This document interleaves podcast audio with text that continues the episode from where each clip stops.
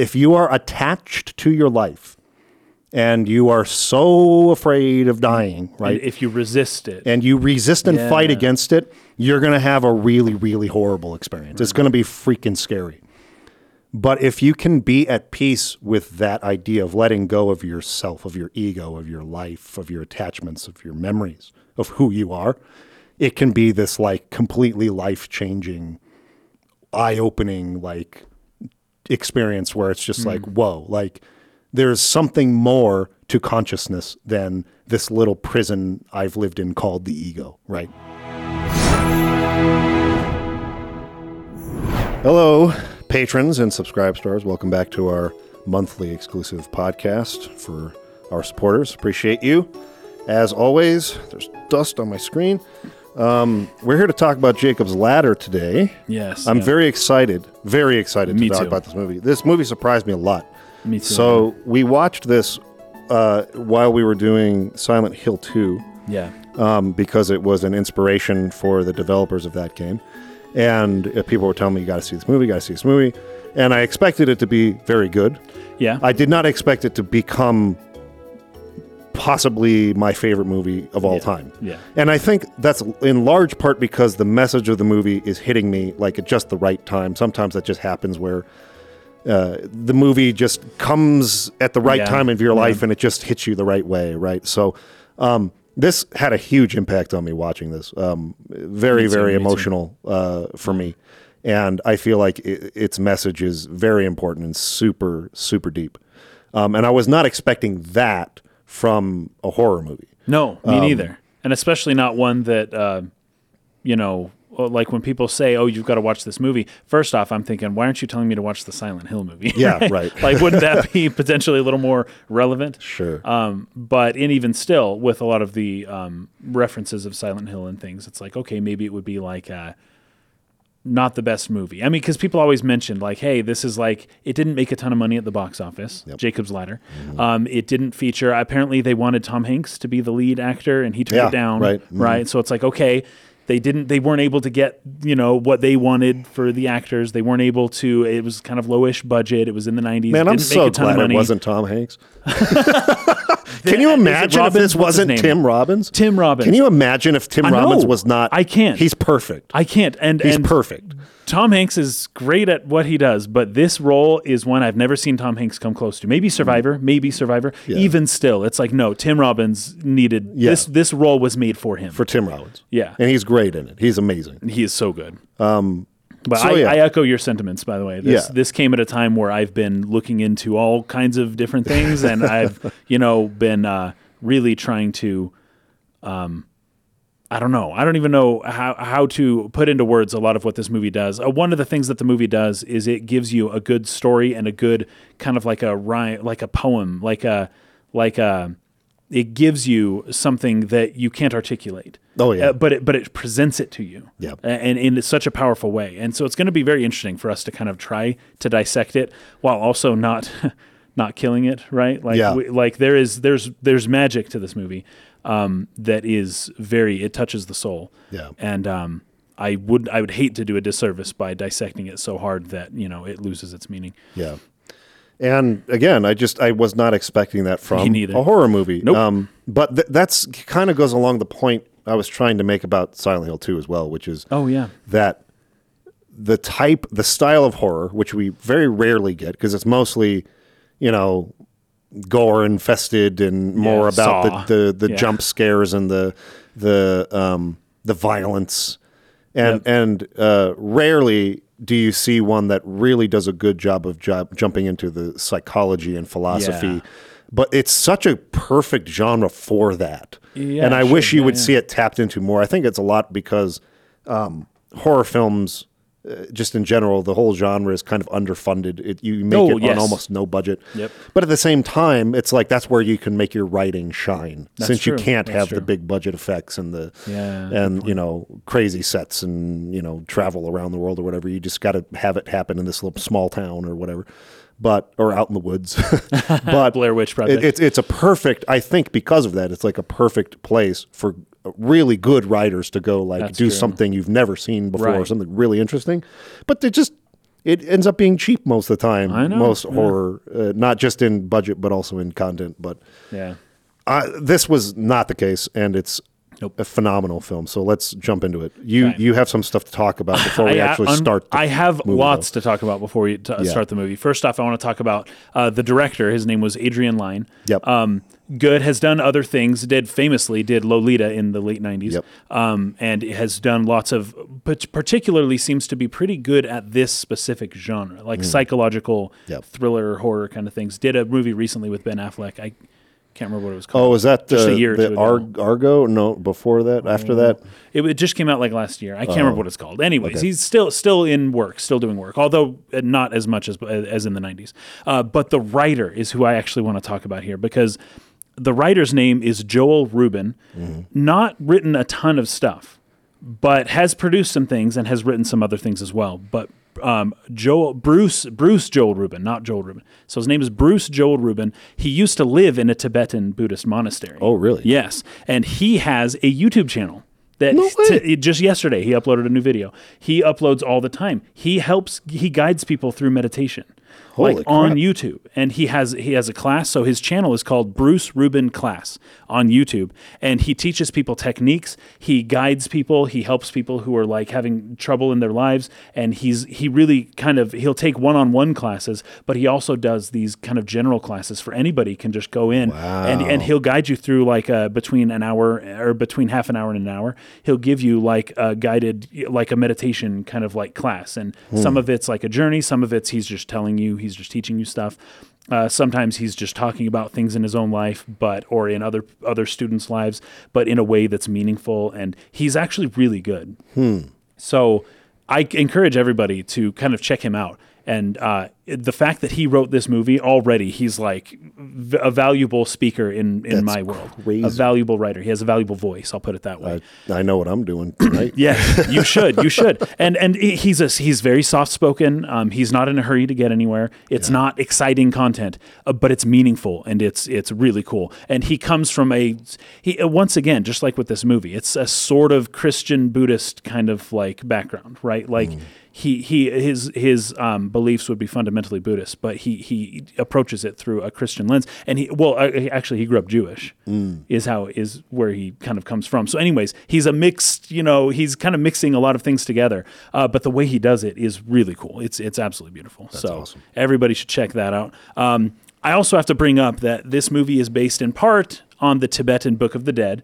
As the writer was uh, very familiar with it, being a um, well living in a Buddhist monastery for a while, um, it's called the Bardo Thodol, and in Buddhism it means liberation through hearing in the intermediate state, right? So the intermediate state meaning something along the lines of Purgatory. yes, so you could say purgatory or just in the, the middle between limbo, yeah, Yeah. the in between worlds, and it's like this is and and hearing because it's mostly an audible kind of thing, Hmm. right? So it was written in the eighth century, so pff, I don't know what is that twelve twelve hundred years ago.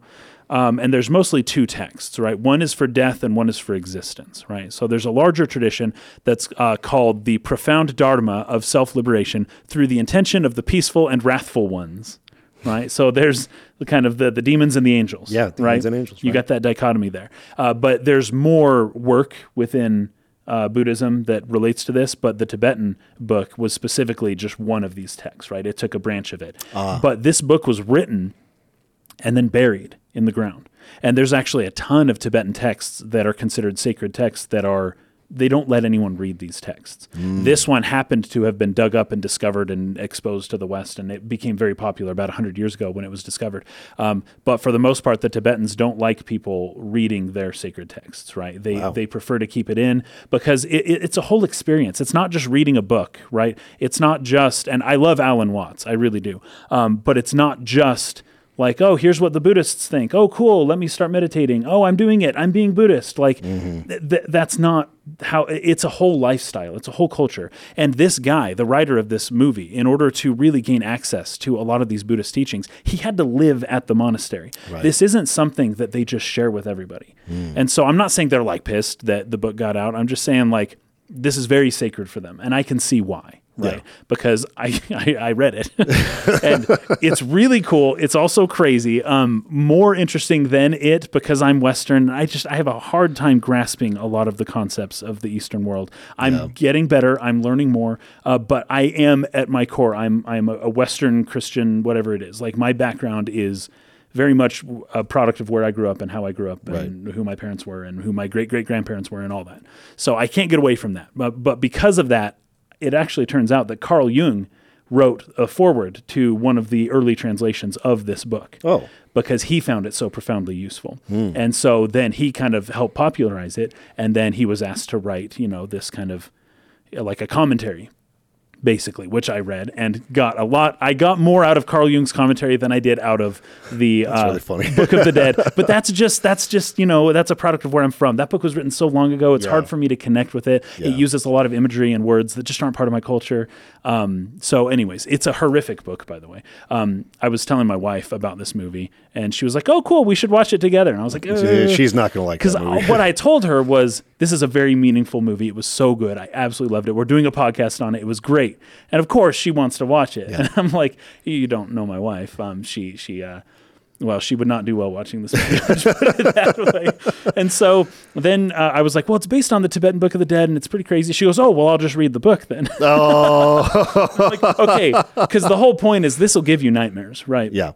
but also the Tibetan Book of the Dead is horrific. There, there's a there's a few lines in there that I'm going to read, but it is Uh, there's at least a p- particular part of it that is horrific to even read. Mm. So it's like.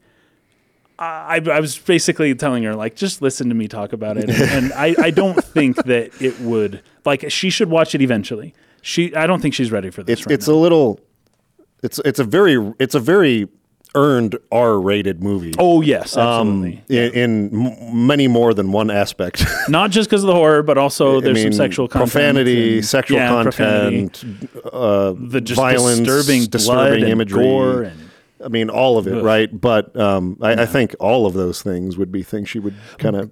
right, and, and she's not with. here yet. She's not at the place where we're at. But Oh, it's like as far as being ready to take the journey towards facing your own Exactly. mortality, kind of eh, thing. it, but also just like the the value of actually being exposed to the blood and gore. Oh, sure. If we watched this movie, we with if I watched it with my wife, we'd watch it on clear like play. a clear, clean version. we'd we'd edit You'd- through VidAngel or whatever. miss the whole movie. we would miss the whole freaking movie, and she'd be like, "Oh, that was cute," and I'd be like, "You don't get it. The torment from Yeah. the demons is is the movie. It's the- That it's the is point. movie. It's the point. If you if you cut out all the horrific elements, you miss the whole thing. Right. And you might you might still get some cutesy message at the end of it, but like you need that. That's part of it. That's part of the whole experience. yeah. So, anyways, um, we got the intermediate state. There's the different bardos. I don't think I need to focus on this other than to say that um, there's the the book of the moment of death, and then the experience of reality, and then the uh, bardo. They call it the bardo of rebirth right and that's kind of where this where this goes and i wrote this is particularly interesting related to silent hill 2 because the bardo of rebirth the sidpa bardo uh, bardo they probably roll the r anyways um, which features karmically impelled hallucinations which eventually result in rebirth but typically uh, the yab yum imagery of men and women passionately intertwined that's part of that's part of what accompanies the imagery of rebirth is the desire, the longing for that sexual I- experience, right? Despite being a detached spirit or whatever it is, right? Where it's like, oh, but there's the thing. Anyways, there's some relevance to Silent Hill 2 there, absolutely. oh, for sure. And then in the in the Tibetan Book of the Dead, the earth dissolves into water, the water dissolves into fire, the fire dissolves into air, and then the air dissolves into pure consciousness. So there's a five-fold. You got the four elements, but they, they each kind of move into each other, and then you get into consciousness, which can then reconstruct the world that you enter back into. Anyways, th- there's kind of this really interesting, really interesting um, philosophy going on here. So let's get into Carl Jung here because this is just beautiful stuff and i think it's important to understand what this book is and why it's important and i love carl jung so we're, we're reading it. Follow follow along. So he says that this book in his commentary on this book he says it's a book for the dead and the dying. It is a guide through the period between death and rebirth. Um, of course this would imply some type of reincarnation is what this is implying. And that's of course a, a buddhist thing Jung says that the three parts of the book correspond to the psyche during death, the dream state immediately after, and then the onset of the birth instinct and the prenatal events. So, this is a quote The illusions begin, the illuminative lights grow ever fainter and more multifarious, just like different, right? More variable. And the visions become more and more terrifying. Hmm. This descent illustrates the estrangement of consciousness from the liberating truth as it approaches nearer and nearer to physical rebirth.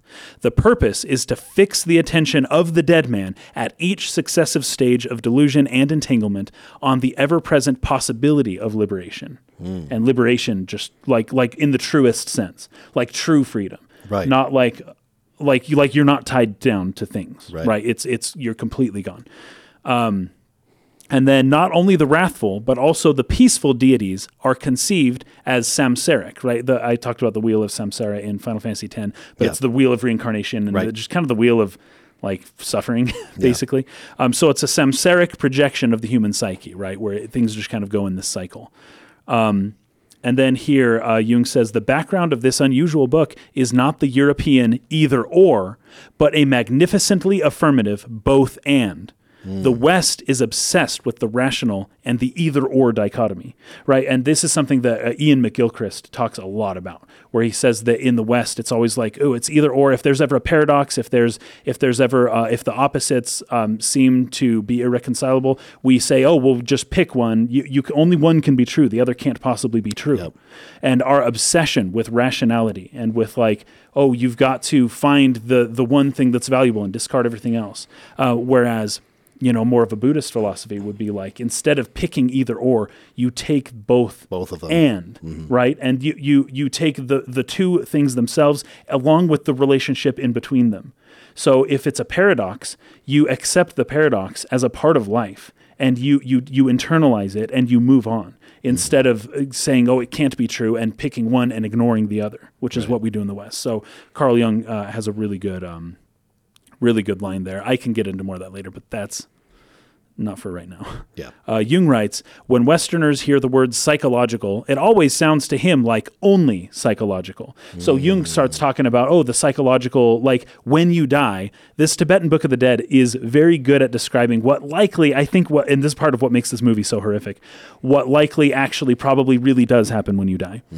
I've never been exposed to something like it before, and it was very dis- discomforting, as I mentioned in the Silent Hill 2 thing. It was Yeah. like, whoa, this might actually be right. And I've never seen that, uh, uh, you know, um, like displayed before. It was crazy. And so Jung talks about psychological, which means your freaking brain. And when people say, oh, that's just psychological, it's like, you mean that's everything. like Yeah, for you, right. that's everything. Mm-hmm. So to say something is just psychological in the West, we have this either or where we pick and choose. Whereas in the East, it's like the subjective and the objective are both married together, right? Yeah. You don't just get to say, oh, that's just subjective. Just psychological is a really What funny way of putting it because yeah, mean, your your mind, the way you perceive things is It's you. is your reality. I It's your reality. It's everything. Like It's everything, yeah.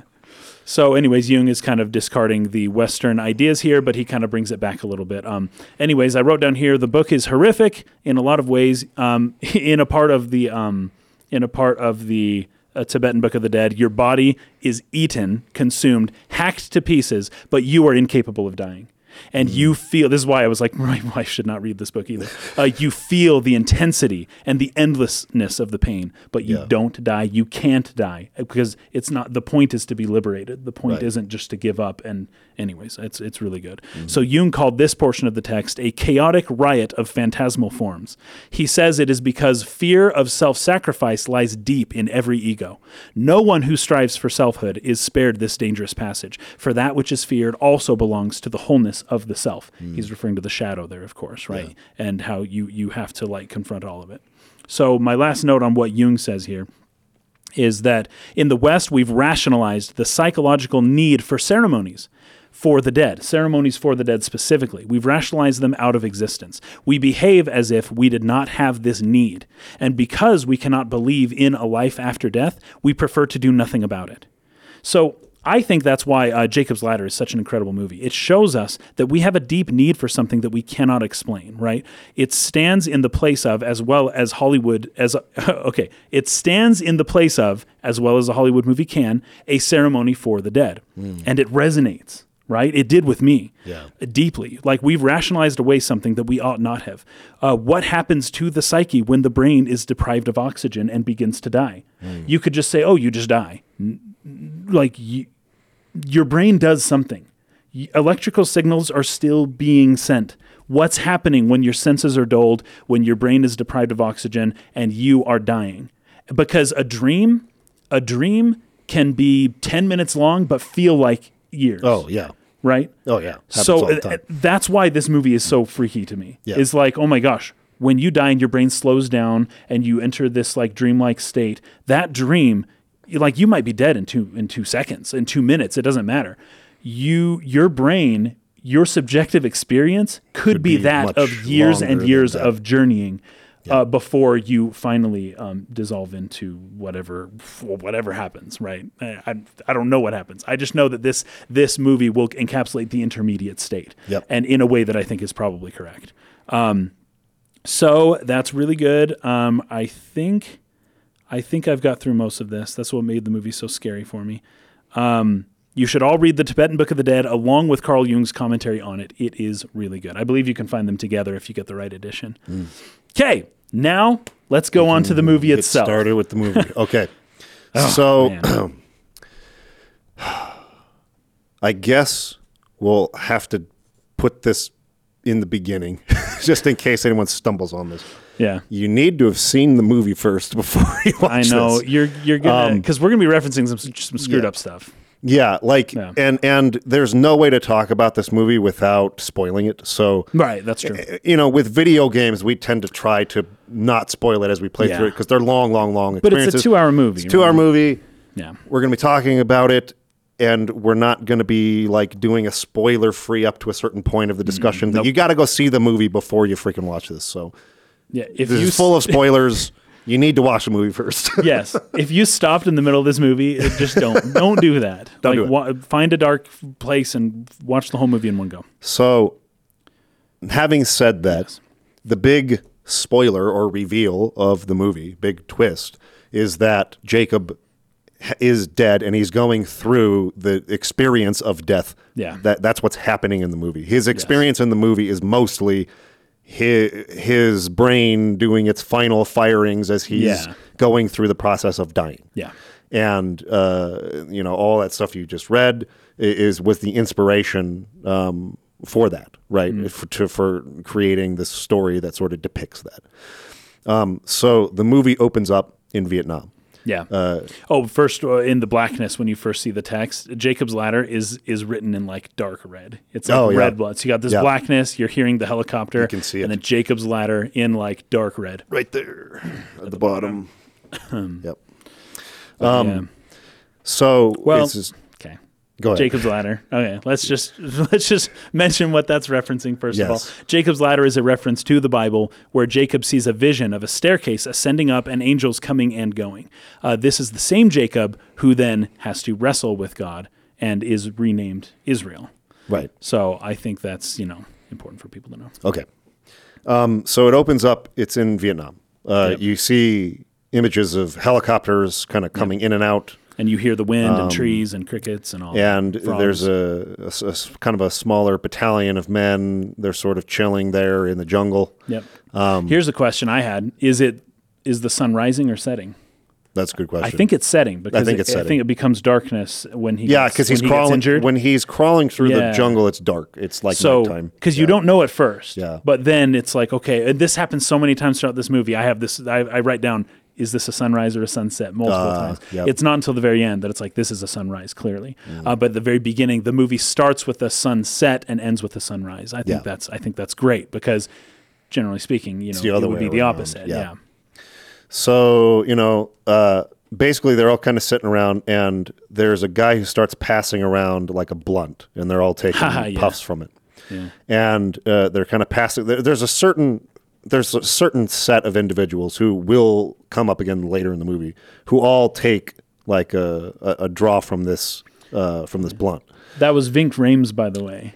Um, Ving Rhames is the uh, the guy who's passing the blunt along. He's like, "That's some powerful stuff." Yeah, man." Right, right. Uh, anyways, famous actor from the '90s. He was in Mission Impossible and Yep. some other Yep. big movies. So they're talking about how strong it is. It's like, Yeah. ooh, like that's stronger than I expected, Yeah. kind of thing, right? They're passing it around. They're you know ribbing each other and you know kind of doing what what soldiers do. Um, Yeah.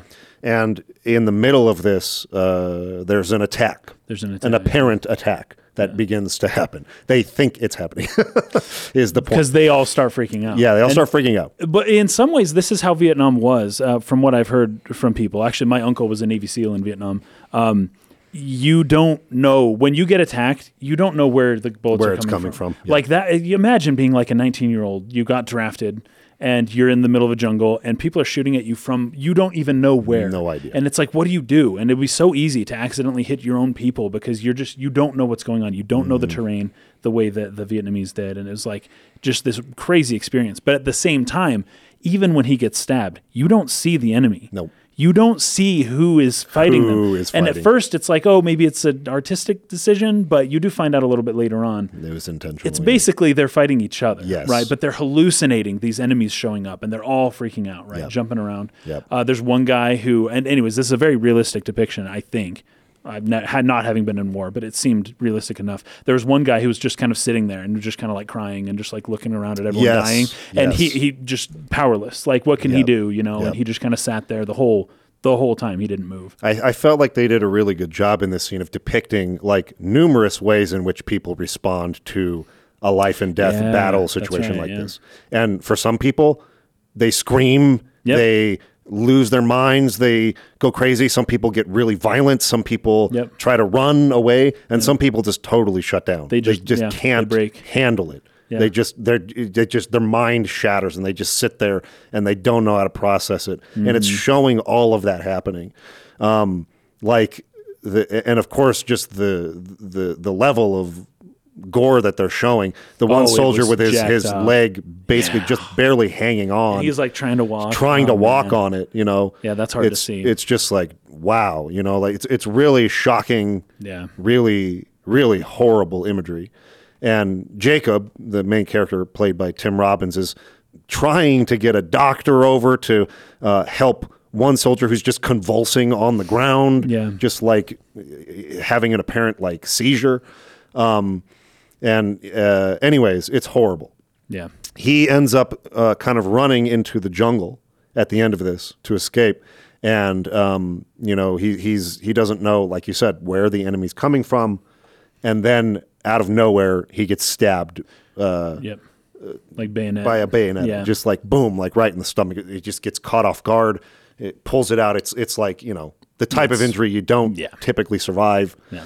um, and then he wakes up on a train in New York City By the uh, way, the whole Vietnam thing uh, happened October 6th. yes So, to anyone who doesn't know, that is my birthday. that's. Kay's birthday so, once again, this movie is just talking to me. It is it is saying words directly to me. Yeah. So he he wakes up uh, on the on the train here, um, and it's filthy. This Oh, train yes. is But here's the Filthy. thing, though. New York, New York subway. I mean, I. Uh, How do you even go This is probably actually how it maintaining that subway with It- that it many be- people. It would be rough. It would be rough. But I Yeah. Mm-hmm. tell you what, Tokyo does it very well. Um, it's a specific product of yeah. New York is famous for their subways falling apart and being uh, very trashy. Yeah. So it's just it's filthy, and Yeah. he's he had fallen asleep on the train. And so he's he, he's kind of looking around. There's a couple of um, advertisements he sees that I wrote Yes. down here. And these two advertisements um, are going to parallel Yes, the ascent or descent, yes. right? Mm-hmm. So, So the one, the first one says, New York may be a crazy town, but you'll never die of boredom. Of course. Enjoy the Big Apple. the key words being "you'll never die." You'll never die. That's the Yeah. key words. Um, and then the apple, an apple, anyways, a f- nice ripe apple uh, would, in my mind, in the Western mind, that symbolizes something along the lines of the Garden of Eden, right? The, the the fruit. Mm-hmm. And that kind of thing, right? So come enjoy yourself in a non-boring place and take a bite of the fruit, right? And never die. then and never die. exactly. So that's Garden of Eden right there. Then the next one, it's just the biggest words, hell. Right? Yep. and it's like don't do drugs. Yep. And it's it's crazy because well he he had just he was just smoking Yeah, drugs. all, all the guys in the platoon, not all, but well, actually all, but the ones we saw that we meet later Yeah, I had don't taken think- had yeah. taken uh this blunt, but Yeah. everybody there had had been um, introduced to this drug, which is what Yeah. made them go crazy. So this is what life can be doing drugs, hell. Yeah. Uh, but it doesn't have to be that way. Help is available day or night. Call the drug hotline. So we have this idea about never dying and this idea about drugs just kind of working into Jacob's know- mind as he's Yeah. laying there in the jungle from a, uh fatal wound. and and oh man, this movie's so good. Um, so within the poster of hell, within heaven, you get some you know interesting imagery there, right, of something like a Garden of Eden. Within hell, it's so interesting that the the text there says it doesn't have to be this way. yeah.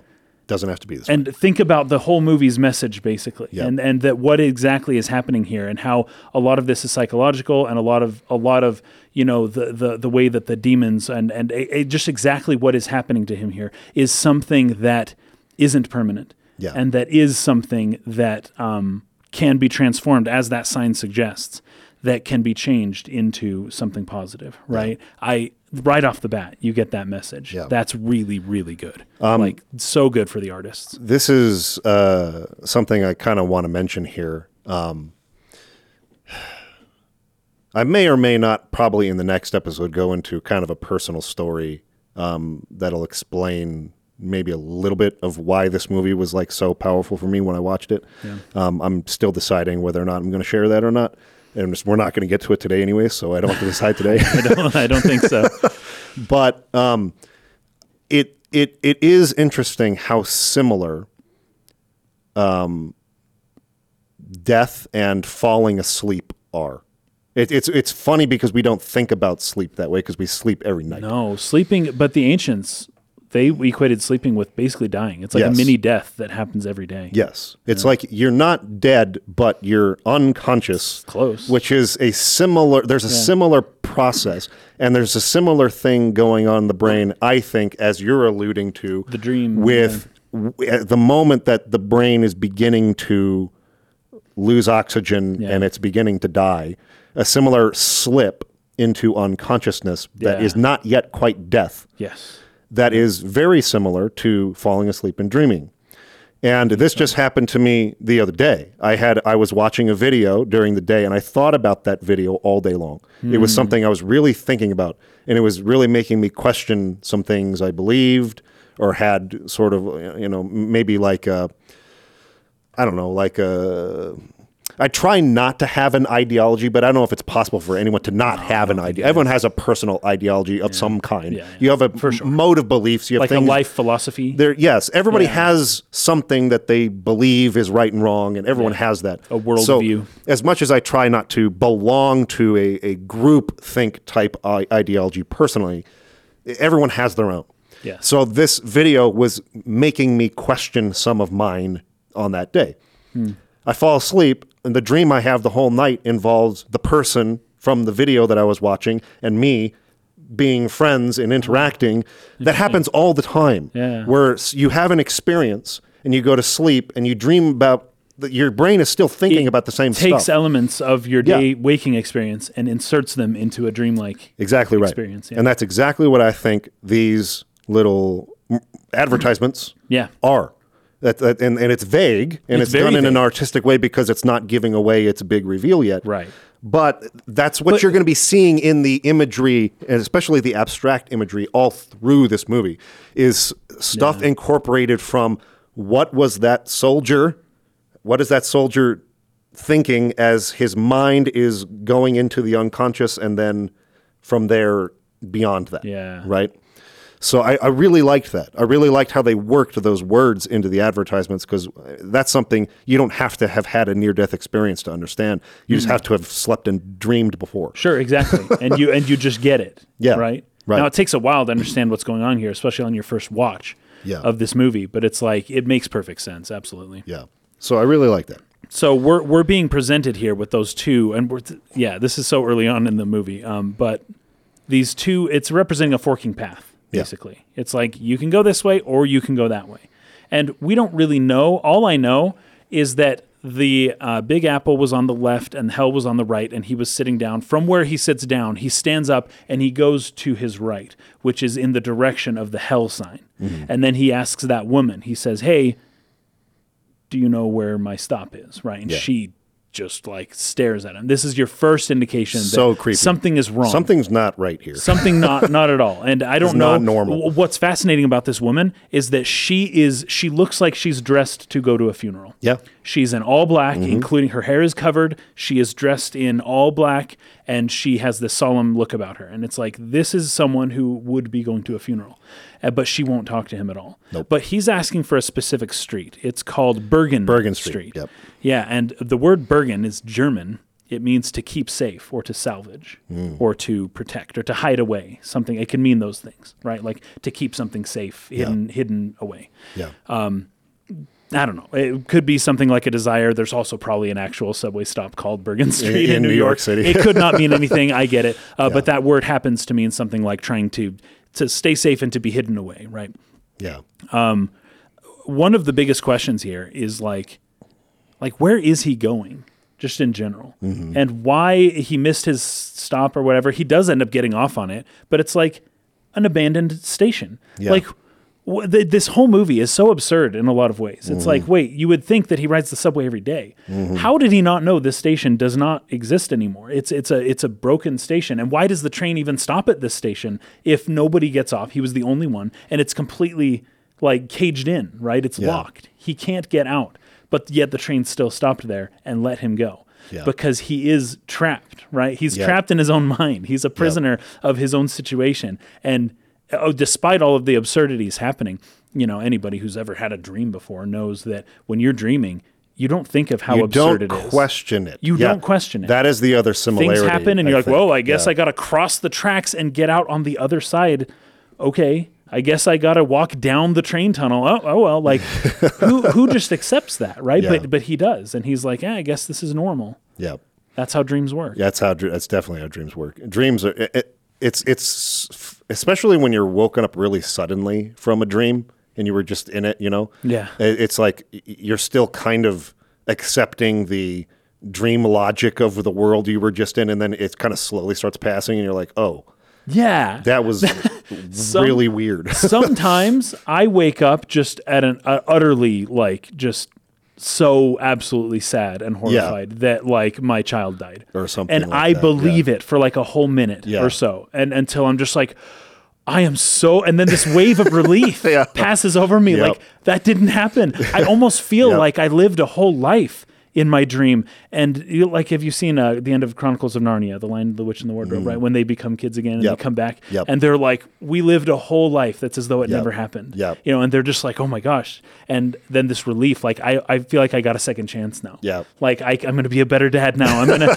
I'm gonna make sure my kids don't die, kind of thing. And like, Yeah. but that's like the dream world. Like it feels not real, but at the same time, like it affects you in the real Mm-hmm. world, and it does inform you in the real world. And, and to some, some people think that dreams are, uh, dreams happen in order to.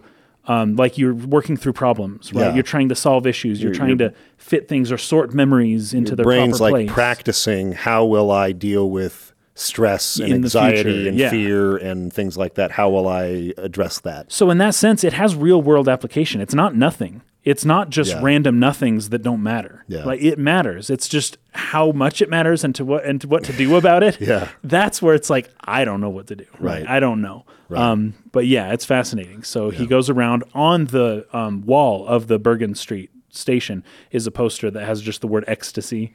And it's about something, I don't know, but that doesn't matter. What matters is the word ecstasy, which means two things. One, it means a drug that will destroy your life. The other one, it means like an actual like happy state of like bliss. Right. And it's like it means both of those things at the same time. and that's like Principle of duality or yes, whatever it was. Polarity. once again, polarity. Yeah. and- but it's up to you, right? It's up to you as to which one you experience. Yeah.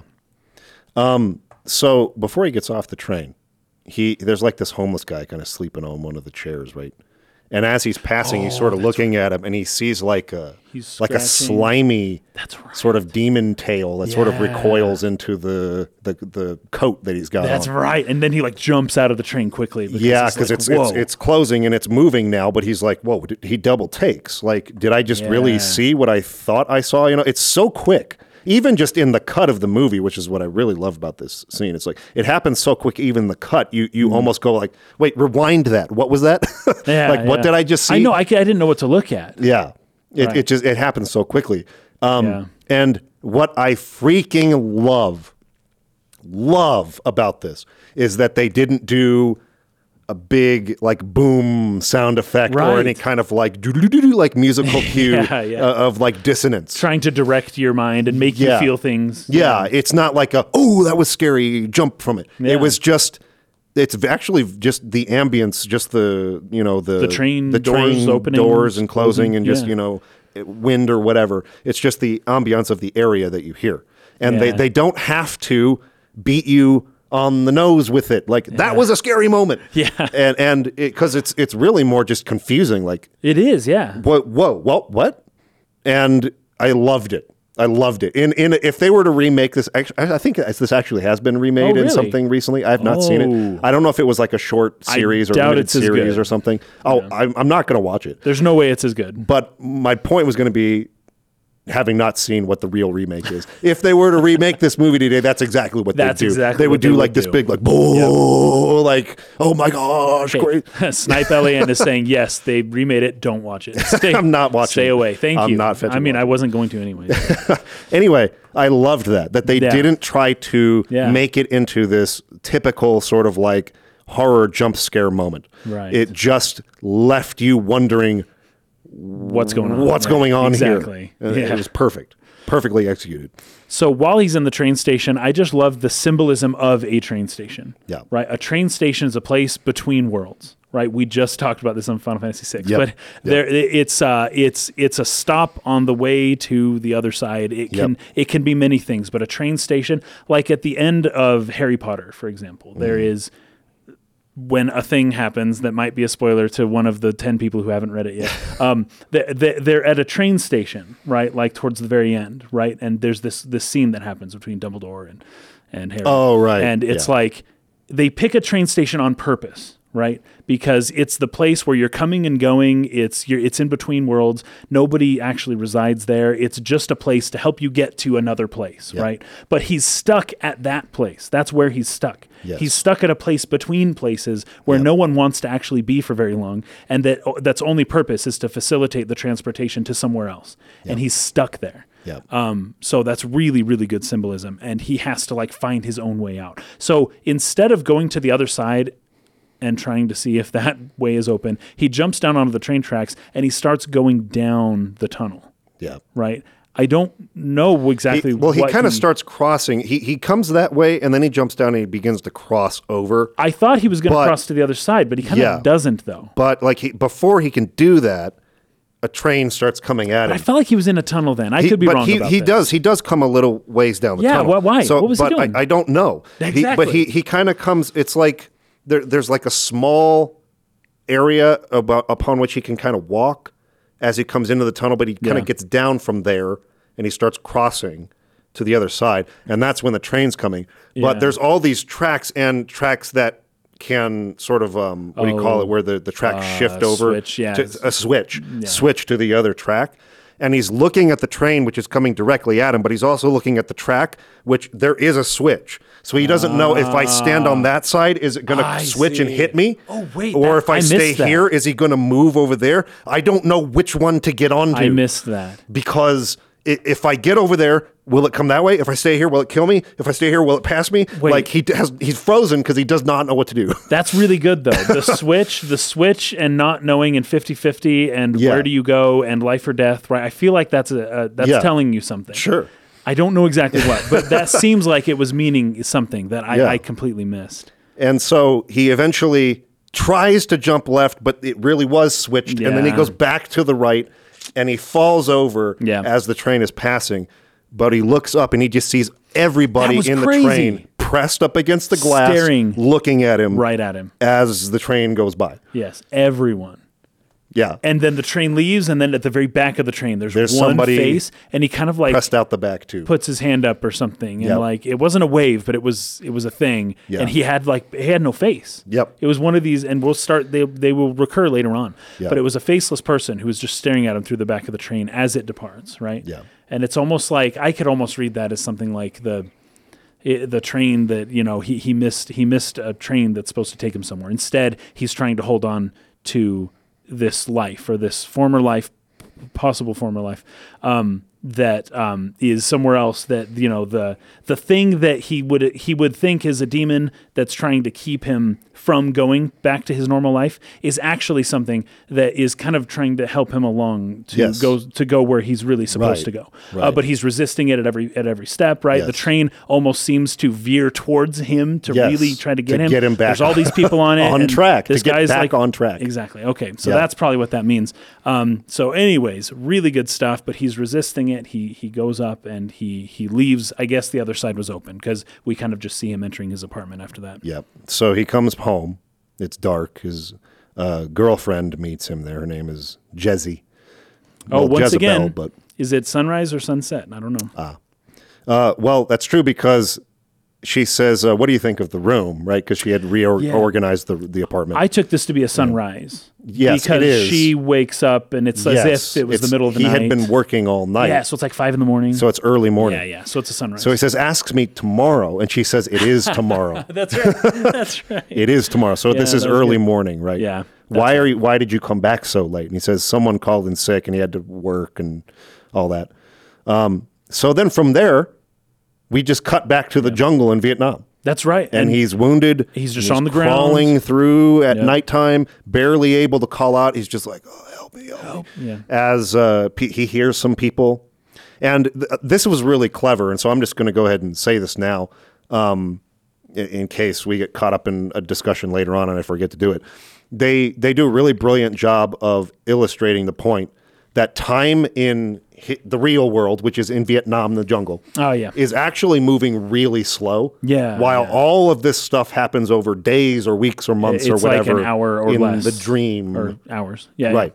And they they illustrate this. There's a really great shot later where he's being like um, airlifted out Hmm. by a helicopter, where you just see the blades of the helicopter moving like really slow. Yeah. So it's like time is slow, good. That's good. really slow as Yeah. he's dying in the jungle. But in his mind, a long time is Yeah. passing. It's like Inception, right? exactly right. yeah.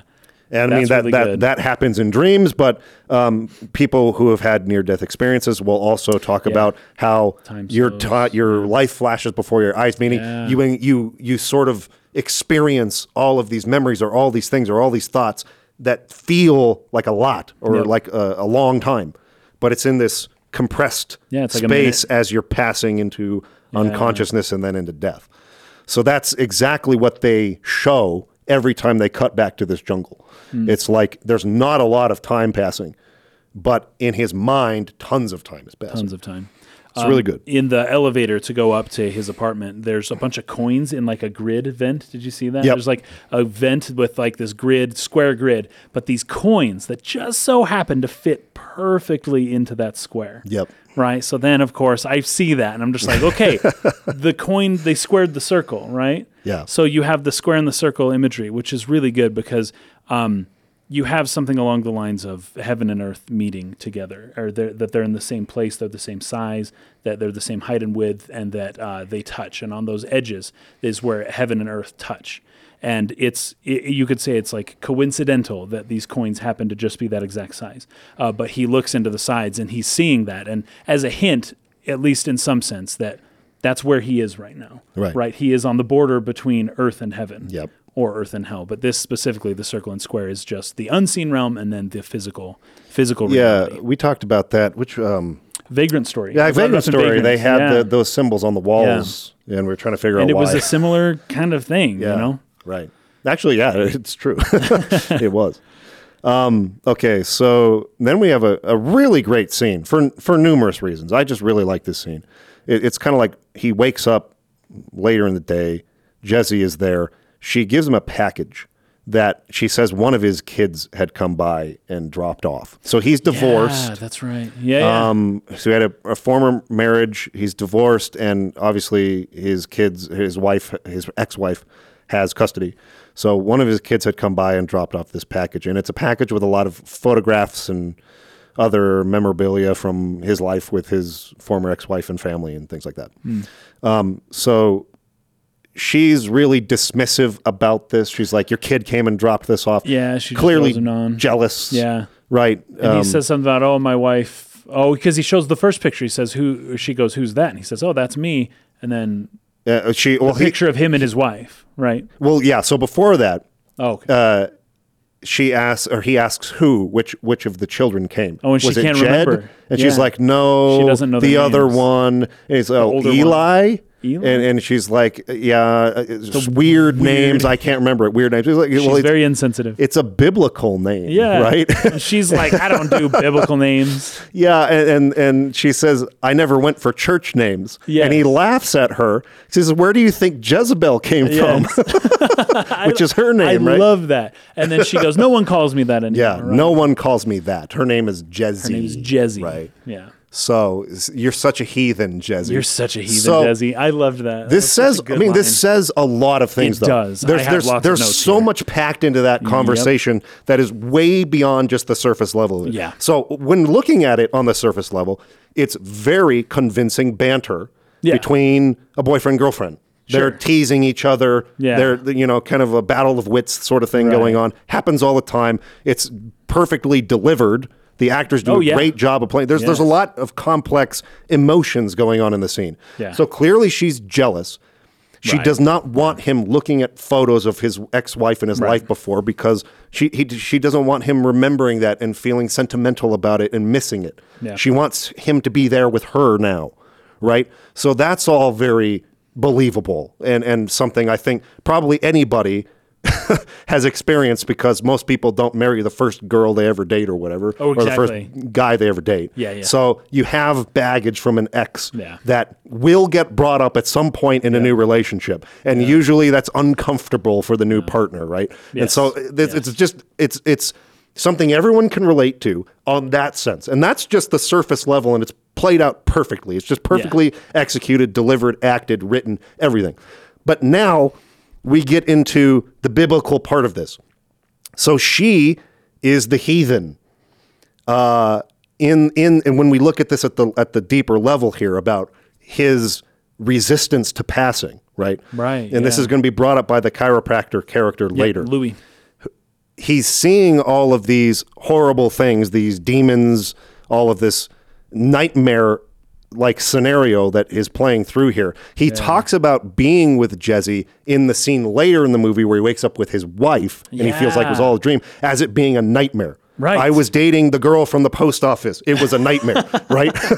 But she had nice thighs or something. right, right. You know, He and made- and, and she even says in this, um, like you sold your soul, remember, for a good lay or whatever. That's right. Jezzy says this later on, She yeah. is not just named Jezebel for no reason. Yes, and for people, a lot of people may not know Who Jezebel who is. Jezebel is. Right now, you know, we grew up reading the Bible, so that's a it's it's obvious to us. But Jezebel, uh, she is called the harlot to Jezebel. Yes. in the Bible, she's the one. She marries the king. Um, I believe it is King Ahab, and she kind of gets Israel to stop worshiping Yahweh Right. and to worship um, Baal. I Right. think, and to she kind of like moves all of Israel into this like heathen direction. Right. Right. And it's so funny because Jezebel is kind of doing that to um, To Jacob. to Jacob as well, Yes. because she's the she's the harlot, she's the seductress, she's the one that took him away from what he should be doing. What's he doing with her when he's got th- these kids and a wife and all this stuff? Clearly, they're in the middle of a divorce because his wife's giving him the f- old photos of his and.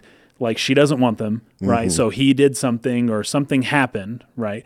And so, um, but he's already found this new girl and things are fine and his kid showed up and th- this is what i couldn't wrap my head around like who sends their like young child like a 10 year old hey Yeah. go deliver these to your dad he's living with his girlfriend and then like i don't know that's not a job for a kid like Yeah, kids have a hard time with divorce Sure. kids don't do that anyone who's listening i don't don't don't have your kids do that kind of stuff Right. it, it really affects them they Sure. they don't enjoy this um and so um I'm thinking like that's kind of jacked up. Jacob doesn't really seem to care that much, Mm-hmm. really.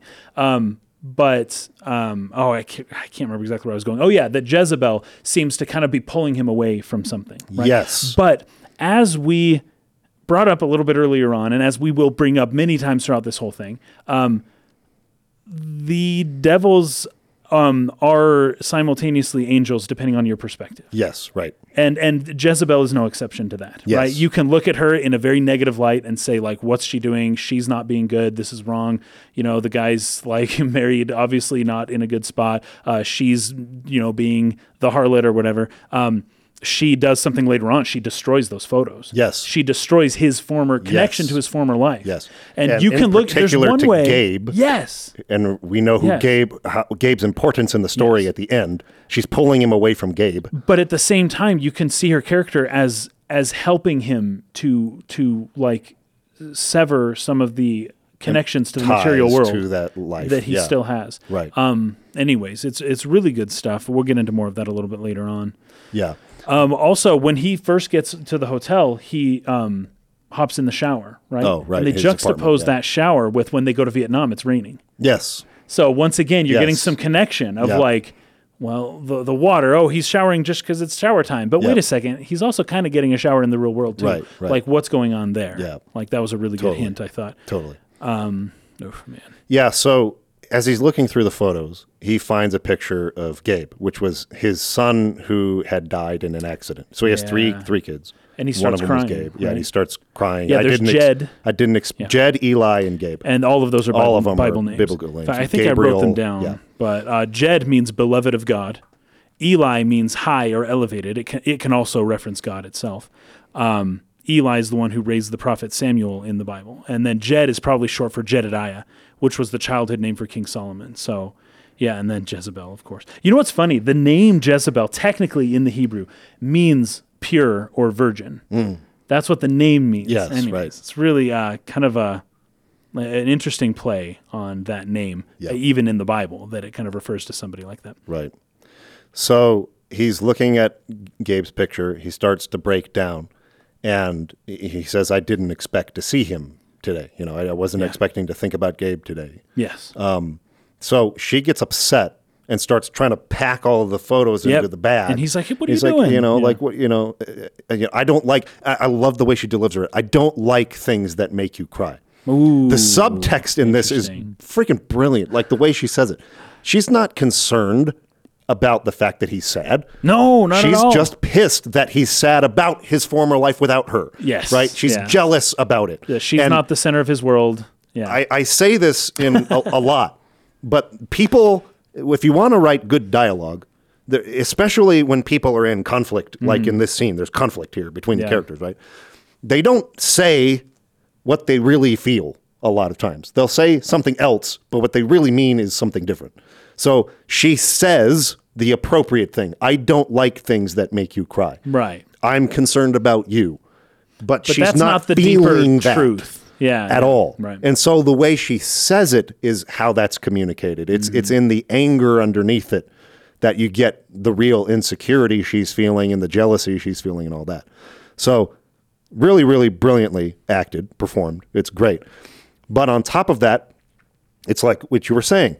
She's trying to take away Gabe, who is the angel he needs to be connected to for Right. this passing. Right, He sure, he yeah. he is the angel at the end of the movie that Yes. takes him to the other and side. of course, Gabe short for Gabriel, yes. the angel Gabriel. Right. And so she's taking that away. Don't think about that life. Cut it, you know, like she's trying to disconnect him from Gabe. Yes. So that's, That's why true. she's Jezebel in that sense There of being go. one of the demons of this nightmare. Yes. Some of them are demons they look demonic and they're scary Yeah, and yeah. whatever, but in this form, she's just trying to seduce him away from Gabe Yeah, that's good. in that sense, right? Yeah. So what does she do in the next scene? She goes and she puts all the photos into the incinerator and just burns them. yeah, that's crazy. That's that's So- that's rough. So she's one of the demons. Yeah. But like you were saying, by the end of the movie, we realize the demons. It's all perspective. It's all how you think about it. They're all yes, exactly. Yeah. De- the demons, when you accept what's happening, when you accept your death, when you let go of your Yeah. entanglements to life, the demons become angels, and all along they they weren't doing this because they're trying to torture you. Yes. they're doing it because they're trying to purge you of your attachments to life, so that you'll be ready to be free. So what Jezebel is doing looks demonic, and in his perspective, it is. She, Yeah. He's seeing a demon, Oh, yeah. Yep. but what she's actually trying to do is, like you said, purge him of his life entanglements, his, connection, attachments, yes, attachments, attachments to life, Yeah, that's the word. so that he can accept and move on. Yeah. and so she's actually an angel in that sense. So the duality of the name plays into it too. Mm. that's good. So it's that scene is brilliant. The scene is freaking good. brilliant, and there's so much underneath. And even just that what sentence, happens. the "you sold your soul," when she Yeah. tells him, "Oh, you sold your soul," Yeah. right? Like, ah, man, it's so good. It's so good. it's amazing. Uh, but he sees that photo, right? Oh yeah, Then we see the name. The name of his wife is Sarah, right? Mm-hmm. So he mentions that. Um, the Sarah means princess um, in Hebrew, of course. So uh, he ditched the princess for the harlot. Yep. Now we don't know why, but that's just how it's that's that's the way it's being presented here. Mm-hmm. Um, but the one photo that sticks out to him is Macaulay Culkin. Do you recognize Yep, the kid, right? Macaulay That's the Culkin, actor, Macaulay course. Yep. Culkin. Oh, '90s, right there, man. Love it, nostalgia. Um, but he cries when he sees it. Um, and you're right that she she is like, oh, I don't like things that make you cry. But then when she leaves, do you remember he says, I didn't cry. Yeah, I didn't cry. Now, yeah. this Silent Hill 2 was just what was coming up in my mind at that one, right? Um, but it seems like something horrible happened to Gabe. Yeah. Right. And so that the reason why he left his wife is probably his own guilt. When when couples this happens uh, when when couples have a child who dies, the divorce rate is like ninety percent. Mm-hmm. like It's like really high, they will not stay together. That is way too hard a thing to go through. Right now, that uh, the today divorce back in the day it was different, you know. But nowadays, that's probably that's that's more or less how it is. So he says I didn't cry, which means I, I don't know any other way to read it other than to say he's in denial, mm-hmm. and that that characterizes his whole character right now. Yeah. like it's not just that in that second he denied that he's crying; it's that he's in denial of of everything right now. Yep. He's in denial of the fact that he might actually be dead right now. Right. Right. And and it's it's just manifesting in these different ways. He's uh, things are being exposed to him. He's seeing them, but then he's denying what we clearly just saw. Like it's it's a lie. He just told a complete lie. Yeah. But he believes it. Yeah. So it doesn't matter. It doesn't matter that we know that it was a lie. He believes it. And so obviously it's guilt and he, he can't accept what has happened. He can't accept his life. He can't accept what happened to his child. And he can't accept the fact that he's even crying about it. He's trying to, you, I would say he's trying to forget about it, but he takes that picture and puts it in his wallet Yep. he's going to carry it. So this image of his dead child becomes a burden that he is willfully carrying with him. Yep. And he is purposefully carrying. It's not just the attachment to a son, or it's not just the fact that he- he had a son. It's the fact that um, you know he's carrying the guilt. That's what he's really carrying. Right. The the picture of the son represents the guilt that he feels, and he's like, I'm not allowed to forget this, right? Yeah. And later on, when Santa steals his wallet, and that was his. But it's like, Yeah. was Santa a demon, the or was Santa like? Yes. in a sense, was I- Santa exactly actually an what angel? I was thinking. Oh, good. I shouldn't exactly jump ahead because we'll steal. it. Yeah. you know. It was. It's so good. Oh, it's too good. This movie, movie is, is so is fetching very good. but so he puts it oh, into his wallet. Not only that, he ends up developing these back problems and he has to go see a chiropractor. Yep. Because of the weight that he's Yep, carrying on his back, right? yep. He's burdening himself with these this guilt and this life that he's led up to this point, and and he's got this chiropractor that's like trying to relieve the Yep. pressure, but he just keeps And I- piling I it love on. all the subtext and of the and dialogue Eventually, he can't walk. He's with paralyzed. the chiropractor too. Like we Oh, really so got to get in there. You know, like we Yes. got we got to release this. and while he's anyways. holding his head. Yeah. Right. And it's like, we got to get in there. Anyways, I've got some good stuff for that too. Yeah, for sure. Oh, but this is so good. So, yeah, then Jezzy burns in the in- incinerator all of their pictures. We left off after uh, Jezzy had burned all of Jacob's photos in the incinerator, Yep. All of his, his past. and so he's he's driving into work and he's singing a song, uh, a song that's playing on the radio, and this is something we're going to get more in depth into. We'll read the actual lyrics and sort of analyze the them in more depth later. But he's singing a song called "Sunny Boy," and I just put as a note here. This it's important to note that this is a setup for something later. Th- This song is important. It's not just a song that he's singing on a whim as he's driving to work just to show that he's going to work. like everything is very intentional in this movie. Yeah. Um, so we will break that down a little bit later. Um, but he's on his way into the post office. Uh, this is where we find out that Jezzy also works at the post office. Yep. She's a mail sorter. This is a job that I had at U- Oh, UPS right. for a Nice. while. Nice. I was a mail sorter, and then they moved me into um, into uh, doing clerical work. Uh, I was a clerk, but anyway, she's sorting mail. And he's a letter carrier. right? Yes, So, he's a mailman. Yeah. Carteira in Portuguese. oh, nice. Carretera. Yeah. uh, so she hugs him. He says, "Easy on my back." So his back is hurting. His Um, back is hurting. He has like a back injury. Yeah. Yeah. Uh, so he then he I says, wrote here, Jake's back hurts. Would this happen to be from all that weight that he's been carrying? Ah. the emotional baggage? Mm-hmm. I think that's So he decides he's going to go see his chiropractor. Yep, In the cut Louis. There. Louis is his chiropractor. This is my favorite character of the movie. Louis is I a beast. freaking love I Louis. love Louis. man.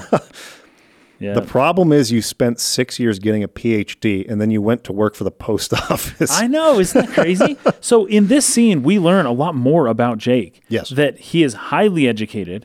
When did this happen? Like the timeline. This is where you start getting a little confused. Like, hold on, he was just in Vietnam. Yep. How much later is this? Yep. Right? He has a PhD. Did he get it before Vietnam or after? Probably after. He seemed Yep. like just a I don't know, like an um, what, like a draftee, like he was eighteen or nineteen or 20 Mm-hmm. So he's got this like grad school degree. I would think he got the degree before. Because what he I would says, think so, too, Yeah, what he says is, "What can I say after NAM? I didn't want to think anymore." Oh, so okay. if That- it, if he was sense. if Okay. it was before Vietnam that he had studied, and then after it he just didn't want it. it- So he got a PhD. philosophy started getting hard to think about when you've seen the kind of things you've seen. You know, Yes. But then he goes to Vietnam and afterwards anyways that just that that's not most people's experience in Vietnam and he probably would have entered in as an officer and not anyways. It's I, it's a, it's just a little bit confusing exactly what the timeline is. It's supposed to be confusing so not a big deal. Uh, but you get a little confused on the timeline here. But we do learn that he is you know highly read and all of this kind of stuff but he's he probably has I mean okay nowadays that's insane nowadays right? Because the amount of debt you would accrue getting a doctorate degree nowadays, as opposed to this movie was made about 30 years ago. Yeah, Um, probably wouldn't have been College wasn't nearly then. as expensive, even adjusted for inflation. No. Uh, still probably would have some debt, but it wouldn't be as big of a deal. Yeah, It'd be right. like, okay, you're a letter carrier, that's fine. He could probably still actually live in New York City as well as a letter carrier. like that's that place has gotten very expensive. Um, but one of the the biggest note that I took from this whole thing is when Louis kind of like does a little um, you know, what would you call it, readjustment on his back. Yep. And he shouts out in pain and Louis tells him that didn't hurt. And Jake agrees. Yeah. Right? Like Jake is lying about his own pain. He's lying to himself. He's lying to his chiropractor. He's lying about the amount of pain that he's in. He he feels the it's it's the burden. It's not the Yeah. pain. It's the burden. It's the burden that's that's hurting him. And then he's like, "Oh, you did a thing," and and Louis knows right away, like you're faking it. That's not real. And Jake's like, "Yeah, all right." Well, what I really like here, and this is a great setup, great setup for the relationship between these two characters and what it really represents Yeah. for later. So he gets ready to do a really strong neck crack. He kind of tells him to prepare himself, like take a deep breath, Mm. and then he does it. And as he does it, Jake Jacob sees a Oh, flashback, There's a flashback. That's right. of being pulled out in and rescued in Vietnam, right? So Oh, yeah. he, he gets a flashback with that adjustment. He's like, "Whoa, what did you do to me?" And and Louis says, "I had to get in there. It's a deep adjustment. I really had to get in there. Rest a moment, let uh, let it set a bit." So obviously, we've already said, you know, like what the Oh what the um, the big uh, spoiler or twist of the movie is. Yes, we've so people are already aware of about it. But that's what he's doing. He's getting deep into, Into his his brain. his psych, psyche, His psyche, yes. right? He's like, we gotta, we gotta um, take a, a hard look at this thing you're trying to ignore or like Right. run away from. Right? We got to get in there and bring it back up.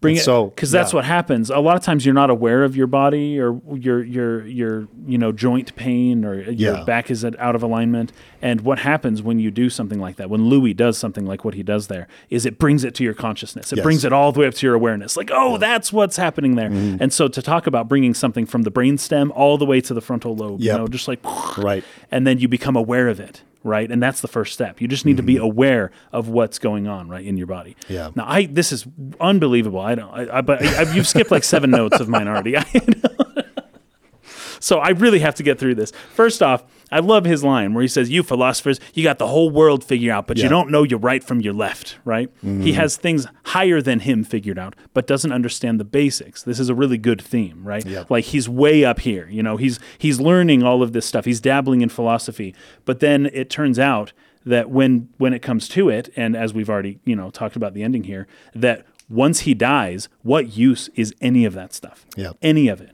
right? Like you're studying the philosophy of all these people, and oh, here's how things work, and then as soon as you die, it's like you need something else. You didn't study the stuff that would actually help you now in your current situation. That's I, I think that's a very good theme. Um, and then uh, this is really good because he mentions to Louis that he and his wife don't talk very much. Yep. Or his actual wife, sorry, his His ex-wife. ex-wife. That's the good way to put it. Is it official? Did they get divorced? They, they are divorced. Okay, perfect. So neither him or his wife talk much. They both keep things inside. They carry burdens. They let themselves be ruined by their burdens. Mm. Right. Right. Both of them. Um, and then Louis tells him, well, Louis lets him know that Sarah still loves him. Yeah, Right. she still thinks about him. She still talks about him when Yeah. he, he, he ran into her the other day and she was still talking crap Right. about him. She's Yeah. still, yeah. And it's like you can't forget about each other. You can't stop talking about each other. Right. Um, but this is good because Sarah means princess. ah, Jezebel is the harlot. yeah. So he left the princess for the harlot, right? Right. Uh, but Jake, he feels like that's all he deserves. When he says that Sarah doesn't love him, what he really means is that he doesn't love himself. He doesn't see himself as valuable. Hmm. He got a PhD and then went to work for the post office. There's a big disconnect in his life. Things aren't quite making sense, Yeah. right? Now, I don't want to be offensive to anyone who has a PhD working for the post office. My father worked for the post office for many years. Very good job. Gave us a very good life. I just want to, you know, throw that out there. Yeah. If you have a PD, PhD, and hon- honestly, the job market's not that easy. There's a lot of people with high education Yeah, who yeah. are not working jobs at In the level. field that they study. And yeah. like, keep keep it up, right? Like, don't give up hope. Okay, let's keep moving. Yeah. Um, So yeah, I- after Nam, I didn't want to think anymore, which is good. he didn't, right. but also he couldn't. Louis tells him though that any other brain but yours, I'd agree. Remember that? Yep, I have that written Yeah. here too. Yeah. Meaning, even though he wants his brain to stop working, it will continue It's- to go. yep, it won't stop. For you, you can't uh, afford to no. do that. Yeah. And this is so good because once again, he is not alive right now. Yeah. Right? He wants to just turn off his brain. Yep. He wants to just go. Yep. His conscious mind is like, no, you can't stop thinking. Yep. You have to get through this. Yep. You have no have to face choice. this. Yep. And he's like, I want to stop. I want to turn off the brain. I just want to stop. And I just want to disappear into the night of nothingness. And that's not how it works. Mm-hmm. How it His works. consciousness won't let him.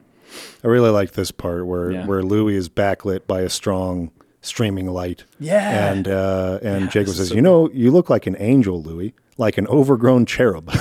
Anyone ever tell you that? He says, "Yeah, you. Every time I see you." You're a lifesaver, Louis. I know. Again, Ah, it so fun, seems so like fun. friendly banter, and it's really well performed, and it seems very natural, and like there's nothing more to it than what's on the surface.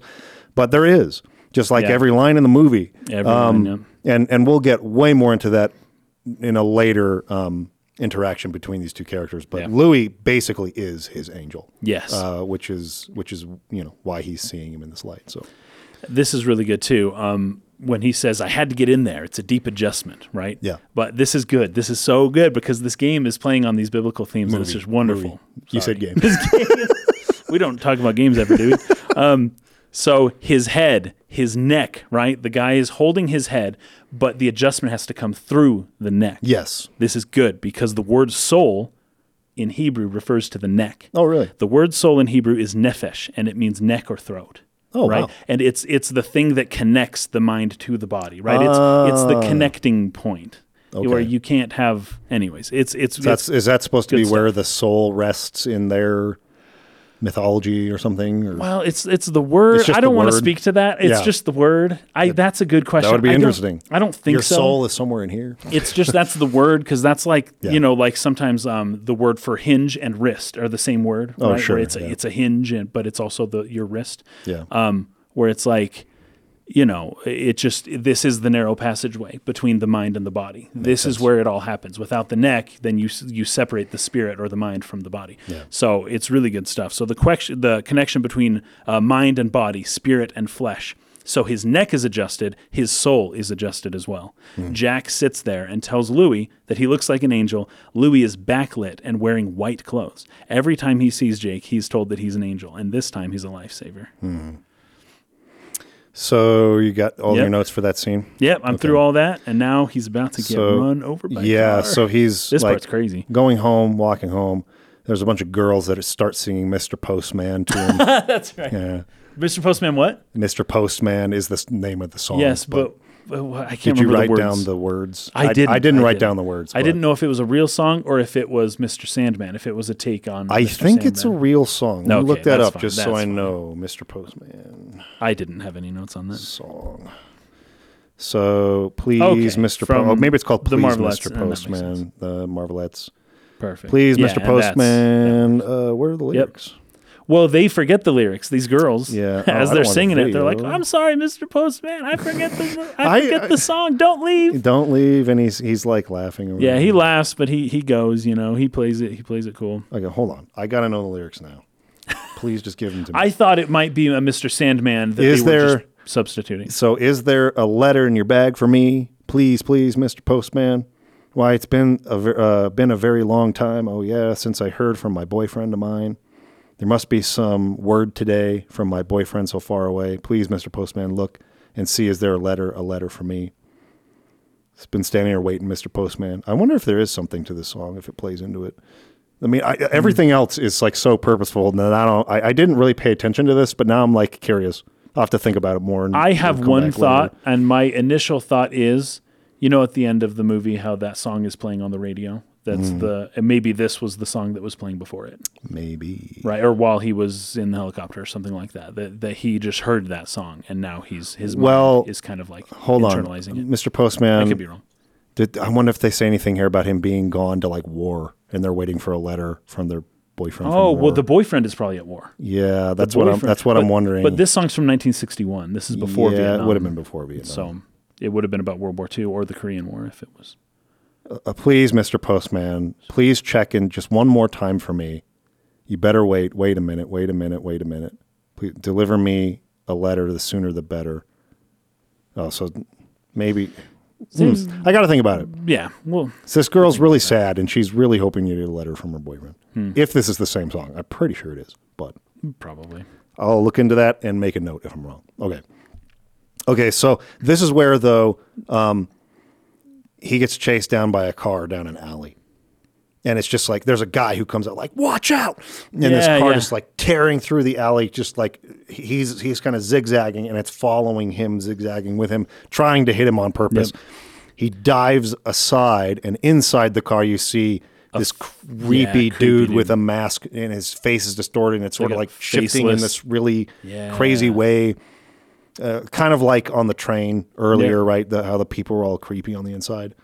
So he starts. Uh, he he's like, okay, this is the second time I'm seeing hallucinations. I got to go see my psychologist. Yep. Dr. So he just got back from the chiropractor. Yep. Now he's going to go see a psychologist, right? Yep. And it's like he's spending a lot of time at hospitals and and this kind of stuff. Uh, His normal life probably would not have been this involved. Sure. But it's almost as though his his uh, mind, his body, he knows something's wrong, and he's trying to go see all the people that can help him figure out what's wrong. Yeah.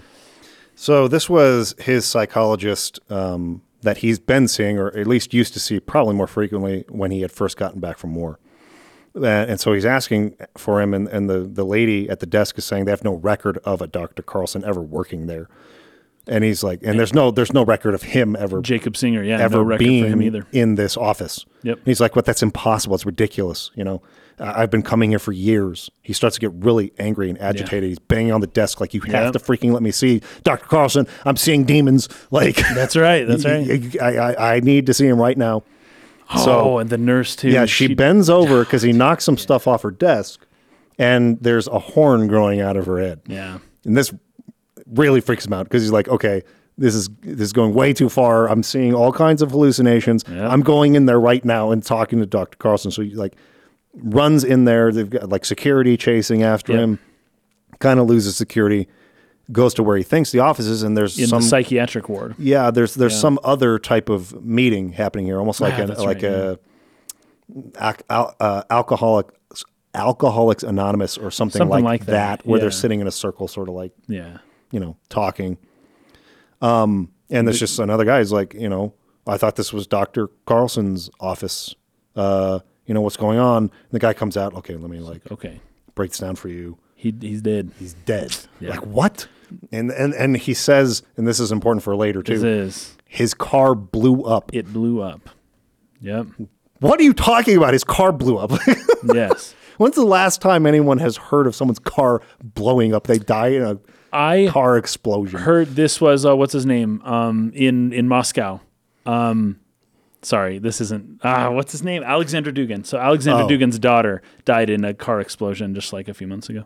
But I mean, like as an accident, his car blew up and he died, and it was a total freak accident thing. It's like, no, someone planted a bomb in your car if your car exploded. Exactly, because the way he brought it up was just like the car just blew up. Like I don't know, I don't know what's wrong, but be Yeah. careful out there. You know, there's Yeah. cars blowing up left and right. Be Just like, careful. what? Right? yeah, So we cut from there back to uh, his apartment. So he's in bed with Jezzy. Yeah. Um, she says that it might be the war that's causing his hallucinations, right? You know, some kind of PTSD. I wonder if that was even a term at this time, PTSD. oh no, it was called something else. Oh Yeah. shoot, there's a whole ah, what's it called? George Carlin. George Carlin has a whole bit about this. Actually, Oh. that words political correctness makes words um, Like soft, become more yeah. um, like generic over time. That Yeah. it used to be called like severe trauma, and then it, it or it used to be called like shell shock. That was it. It used to be called Ah, shell shell shock. shock. Yep, that's Um, what people are saying. and around this, shock. there you go. And around this time, um, around the 40s, 50s, 60s, they slowly started changing the words. Okay, now it's a traumatic, and then it slowly it turned into post-traumatic stress, stress disorder, disorder, yeah. which is like something that people can't even get into their minds, and much less care about it enough to help and to donate to a cause or anything Right. like it, because it's like, oh, it's just an acronym, you know. Whereas back when it was called shell shock, it was like, yeah, you know what that was. Yeah. You know what that was, and Right. and the name, the word implies exactly how it felt. Yeah. To be at war. Now we call it something that makes war not seem, you know, so bad. You know, and it's I love that bit, by the way, that George Carlin bit. Yeah, It's- okay, it's so you know what I'm great. talking about. Yeah, you know what I'm it's talking really, about. really good, good, great. Good. Yeah, so it um, probably wasn't. It may have not been called that. Although this was this movie. The movie was the 90, 90s, but- 89. but oh, but it takes place in the Vietnam. 70s. Yeah, so it's probably like 69, 70, yeah, something like that. something like that. that. Actually, we have the exact date. Yeah, we do. It's at 1960 It something, right at the very beginning of the yeah, movie. Yeah, because it was October 6th, which is Yeah. somebody's birthday. October. Oh, I didn't write down the year. I I- just all I, I cared did. about Hold was the month, the month and day. Uh, It's my birthday, by the way. what the fetch? I didn't write it down either. I'm okay, whatever. Whatever. Let's just It was in the freaking 60s or 70s at some point. Anywho. Um, but yeah, he's back with Jezzy. Back with Jezzy, and and she's saying it's maybe it's the war, you know. Yeah, yeah, Um, of course. And so he says, "Come on, Jezzy, how does that explain barricaded subway stations or these effing creatures?" Yep.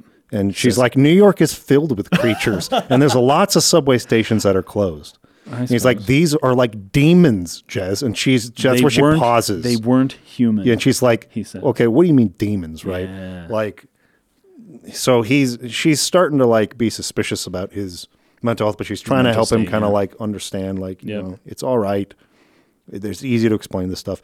Now, this next scene at the party, oh, but first, freaking crazy. Oh, you're right. Yeah, yeah. No, this is it. This is my next note. this is nuts. It's- I really like this scene a lot. Yeah. It's crazy. So they're at a party. Jez is dancing. He's not really doing that. He's kind of wandering through the party talking to people.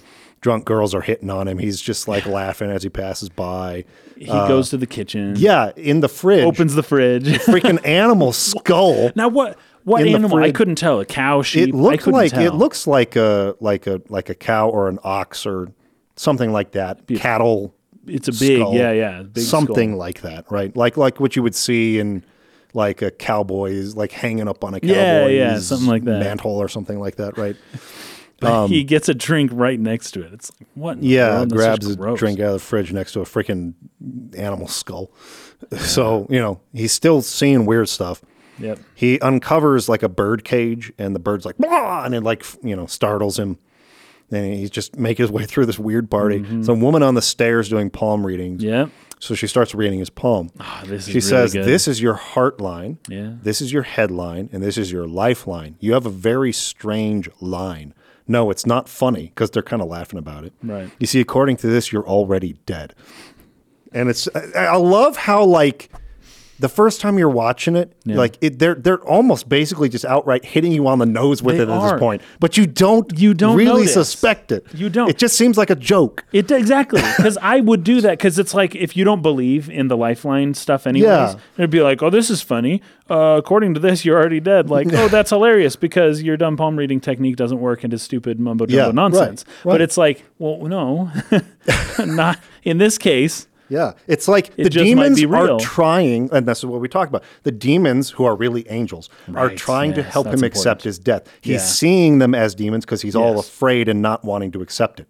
Right. But this is a, another person in this very kind of disturbing party scene, and, and things get Mm. crazier from here. But these are the demons disguised as angels, trying to get him to realize he's dead and accept his death. and using all kinds of methods. Yeah, they're from trying the very horrific to the casual, gentle, Yeah. just suggestion that you might not be alive anymore. Right. Uh, all of it, the whole range. Right? It's just it's so good. Yeah, that's great. So, um, you know, Jazzy kind of comes up, hey, like, come, please, like, have a dance with you, just one dance, like, come down. So he agrees to do that. Um, and he starts to get unsettled. You know, it's really crowded. You know, and this is something that really uh, I felt pretty strongly, I guess, like this sense of anxiety or almost panic Yeah, it was almost like a panic attack. when something, you are so um, tight among a lot of people. Mm, yes. So, like, I used to go to a lot of concerts when Mm. I was in high school. I was really into music and I'd go to concerts, but they always, it was always like a love hate kind of thing because I liked the music. I liked seeing the bands live, but I hated being in the crowd. Like, it would really, really, really get me antsy and I would, Yes. I'd get really, um, uh, high levels of anxiety from being in a large group of people. It really like affects me in a pretty so serious way. there's a thing about that. There's a there's a crowd control measure, and it's called the what is it? There's a, a number where you reach critical mass. Yeah. and it's like four people per meter or something Mm. like four, five, six people per meter. Like that's how they measure it uh, of space, right? So something happened uh, just I think it was about five or six months ago um, in Itaewon in South Korea. There was like. 200,000 people showed up to Itaewon on the streets. crap. Like and, and they planned for half. It's usually a big night. It's around Halloween and Itaewon in Korea does this huge Halloween show. People come from all over the world just to like be on the streets of Itaewon during Halloween. And there were way more people than they planned for, and they didn't have enough crowd control measures, and people didn't know which direction the streets, was, which ones were one ways. People were trying to walk on the left and right side of the road, probably because there's a lot of foreigners there, and so it's like, well, we do it a different way. We drive on the left side of the road, we drive on the mm-hmm. right. So, anyways, the crowds were mixing up, and basically it just erupted. People were so anxious, and there's actually an oxygen saturation problem. Right. When there's that many people in that tight of a space, there's not as much oxygen to breathe there. It's a lot of carbon dioxide, and people are so tight that people start to feel as though they're suffocating. They start Mm-hmm. to feel, and the panic ensues. And there was a stampede; it killed over 100 people. Holy crap. Yeah, because people were stuck, and they were like, they they. You got a they- picture of it here. Okay, yeah. people in the chat are bringing up the news story, but like people just freaked out, and there was no, they, they didn't know where to go, and there was one particular street where it reached the critical mass of what four or six people per meter. Which think about that, that's a ton of freaking That's people a per people. per That's square a meter. lot of fetching people. Yeah, it was crazy. And so, anyways, it ended up being just this horrible incident. I, I hope nothing like that ever happens again. But that's more or less what you're talking about. Like Yeah. when people start to get close, that feeling of anxiety, it starts small, but it slowly grows. And at some point, it can reach a point where people just need to get out of there. They Yeah. have to move, and they will they will do whatever they can to get out. They depict it really, really well in terms of how they use the camera, his acting, like how chaotic it all feels, how dark it is. The light flashing, yeah, the, the, the flashing lights, the strobing. Um, Yeah. Because at first he's you know dancing and he, he's trying to He get into it. Obviously, he's not very comfortable doing it, but he's doing because he Right. wants she wants him to. Yeah, yeah. Which is exactly. I mean, I Same I, thing. I don't like to dance. Yeah. Um, but you know, girls I've dated, they love to dance and they, they drag me out there and I'll do it for a minute. Yeah. But then it starts to become just insanely uncomfortable for me. I just really don't like it.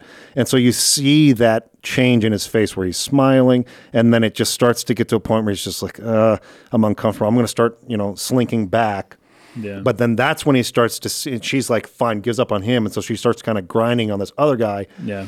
but then like a demon tail like so comes weird. out, and it's just like really messed up. And it, I think doesn't it like go through her back Well, and she through kind her of mouth? like. Oh, I thought she was like vomited. Like eh, it was. I don't actually know Yeah. exactly. So I wrote down Yeah. that Jacob gets unsettled in the crowd of people, sees a guy with distorted, convulsing face, flashing lights, the animal skull biting at him, the bird wings, Jez basically having sex with this guy, a Mm-hmm. demon tail wrapping around her, a horn impaling her like through the face, right? So he's just screaming as this Right. is going on. He falls and he back falls down. he's he's passing out and really only comes to again when they're back home back and home. she's super She's upset at him. Yeah. like you know i can't deal with this i can't have another guy go crazy on me like this again she's having obviously some flashbacks Yeah, to to previous her- bad relationships with other guys Yep.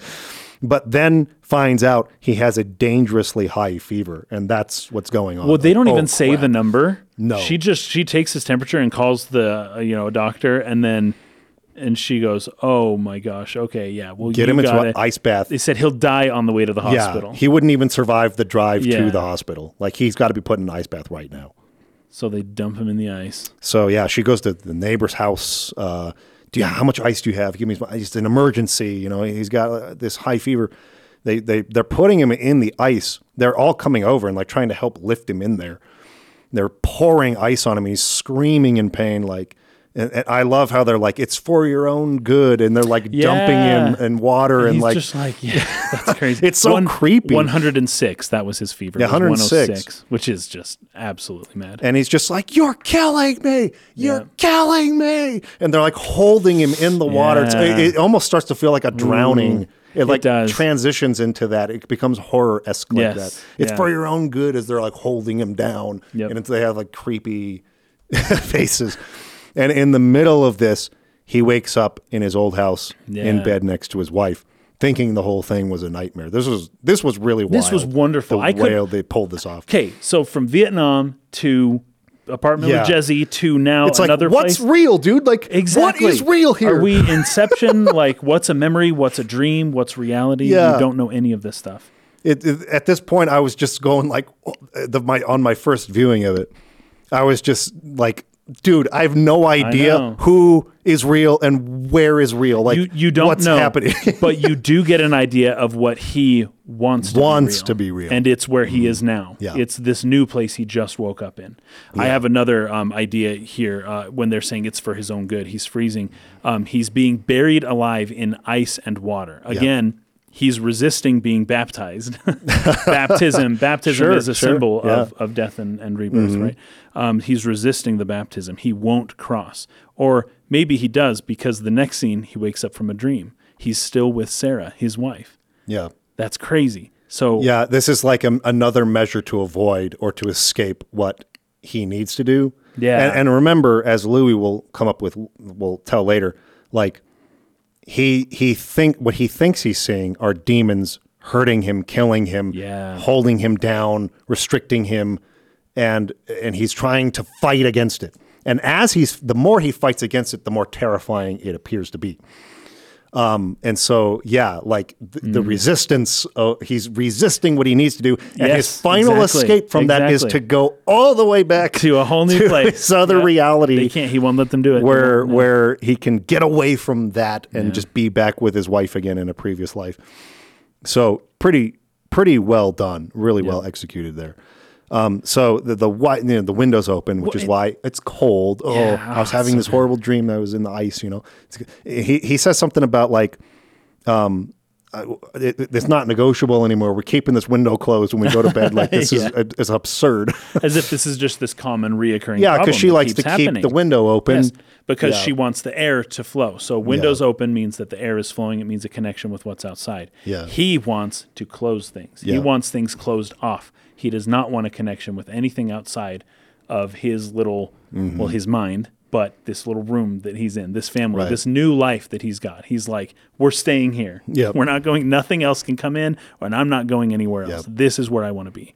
I love how he explains what he was dreaming to her too. We, we touched on this last time, but it's He's like, it's remember funny. that girl from the post Yeah. office? I had a dream I was married to her. Yeah. Like, I don't know that I'd tell my wife that. Well, yeah, obviously he's teasing her. He is, but even like, still, even yeah, it would make it would make her mad. But it's like he's almost like doing it on purpose, kind of thing. Right? Yes. you know, Because he was like, she's, you know, her legs are nice. He was, he just, he really went a little, t- pretty far with it. Yeah, but but I like how he explains that it was a nightmare because she says, "I thought it was a nightmare." Oh, Yeah. it was a nightmare. It was horrible. right. It was horrible. So he he obviously That's doesn't true. want to be That's with Jezzy. doesn't true. want that life. He wants to be there with her. Yeah. It really was a nightmare that he was with Jezebel from the post office. You know what's really funny?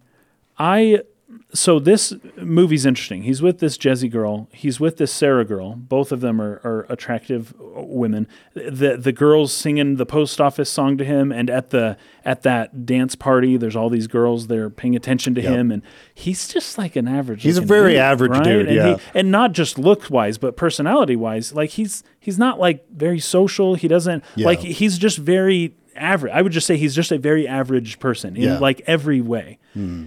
Yet he's the object of women's desire in Yeah. in, in whatever's happening here. He seems to do very well. He's the main the character of his own dream, right? Exactly. Yeah. And it's almost as if there's some, like, you've got this excessive horror, which is the demons, but Mm-hmm. then he's also surrounded by these, you know, very attractive people. Mm-hmm. And um, it's just funny looking at him. And you, that's another hint that maybe this isn't the, Yeah, the most not- real thing you've ever seen. Not exactly realistic. Yeah. So Gabe, his son, who was apparently dead, comes in No, as they're sorry. talking. There's one line that Oh, his wife says because he's like, "Oh, it's horrible. It was a nightmare." And then she says, "Guilty thoughts. That's what happens when you cheat on me, even in your dreams." Even in your dreams. So realistic. that so line is. I feel like every guy has had their their girlfriend Something wife like say that. something like that to them. Yeah. oh man, that's hilarious. Um. So Gabe comes in as they're talking. Yeah, that's Uh, right. You know, wants dad to come tuck him in. And you remember this is the Yeah. picture where when he looked at, he started crying. And Yeah. he's like, "I don't know why." Why I did that, you know? Yeah. He's like, I didn't cry, I didn't cry. Like he's denying it, and then here he is. Here's his son. Yep. So he goes in to his room and he sings Sonny Boy, Yeah, the song that we're going to break down again a little later. That's right. But he sings that. So this is the second time this song has come up. This was Yeah, his song for Gabe, yeah. right? And, Gabe was cold as well, by the way. So Yes. Gabe says, "Oh, I'm cold. I'm cold. cold. Mm-hmm. Okay, I'll, I'll come tuck you in." Yep. And then he's got his two other sons there. Jed, it's like, wait, I don't know. It's got to be like three, four in the morning.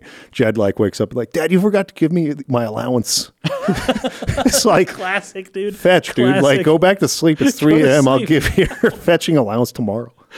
oh my gosh, that's so funny. Wants it as soon as possible. Um. Anyways, Yep. uh, you know, he's like, close the door a little bit. No, that's too much. A little bit more. He's like, he's like adjusting the door just like Dude, this- tiny bit. this is how this kids is how are. kids This is are. true. it's totally how kids are.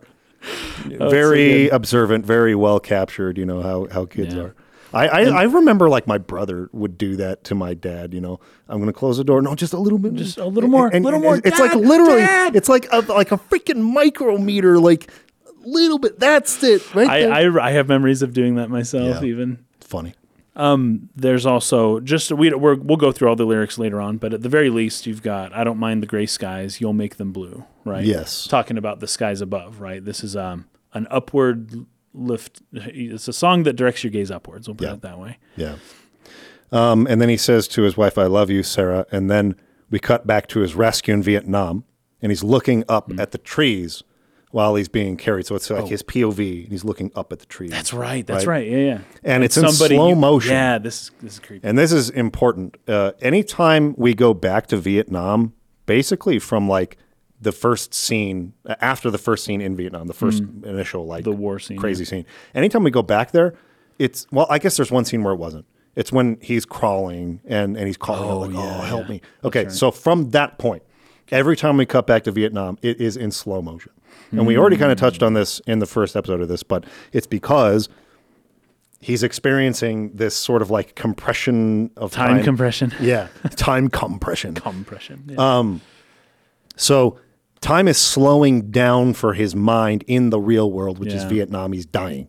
Yeah. And while he's dying, he's experiencing this long sort of like set of experiences as his mind is like firing in its final Yeah. moments, kind of a thing. And that's how they're representing is, that. Which is true. I mean, that you can. Gosh, have you ever had a dream where you swear it was like days, Oh, days and days, absolutely, and then you wake up and you're just like, holy crap. Yeah. Like you lived a whole life. Yes. and you didn't, and now you're back to your normal. Feels like weeks or months happened? have gone by. Yeah, was- that can happen in a dream. And I've even had that happen where I wake up, say at, you know, 2 a.m., I go back to sleep. I feel like I've dreamed for weeks and I wake up and it's only been an hour of sleep. So it's like 3 a.m., I got to go back to sleep again. Mm, so, like, That's it- crazy. That, that kind of compression can happen when you're unconscious and your brain is doing what it does. Yeah, yeah. So so it's cutting to you know him looking up at the trees and everything's in slow motion, and then he gets pulled back into the bathtub again. and he's like, I thought I had escaped this nightmare. And I love how they say, You're a lucky guy. The doctor Yes. says, You're a lucky Oh guy, gosh. Jake. You must have friends in high places. And he's just sitting there, just like, can't? Are you believe that he has to be back in this reality again. Like, Mm. oh, fe- she's just like feeling crazy at this point. Yeah. And, and that the the face, like his expression, is so perfect. I know, to it like is. It is. encapsulate how horrific it would be to think. Oh, I had woken up from the nightmare. Actually, no, the nightmare's No. the real world. No, I'm back here again. No. That's so bad. It reminds me, um, obviously not to the same extent by any means, but like when I was a missionary in Las Vegas, I had a dream where I had, in the dream, I had, I, I- it was like a year in. And so, like, I had gone through the rest of my mission in the dream and gone home. Oh no. I had returned home and started school, Yeah. and then I woke up and I had a whole a year whole left. another year, and I was like, "Fuck no!" That's what it feels like, dude. That is hilarious. I, I I I would almost say I had the same experience, but I can't remember it well enough. oh my goodness, sucks. One other um one other good note here is when the kids want to keep the door open, right? His wife wants to keep the windows open, his kids want to keep the doors open. Yes. He wants to close, Close them, He's trying to close all these things and the kids are and his wife are telling them, "Hey, keep things open." Right? Yep. Keep things open. Right. Don't don't shut yourself in. Yep. I think that's pretty good. Yeah, we get another uh, cut back here to Vietnam. He's being airlifted out, and you see the blades, helicopters. Yes, the blades of the slow- helicopter in slow motion. That's right. right. This is all flashing before his eyes. They're sort of like hitting that point, hammering that point.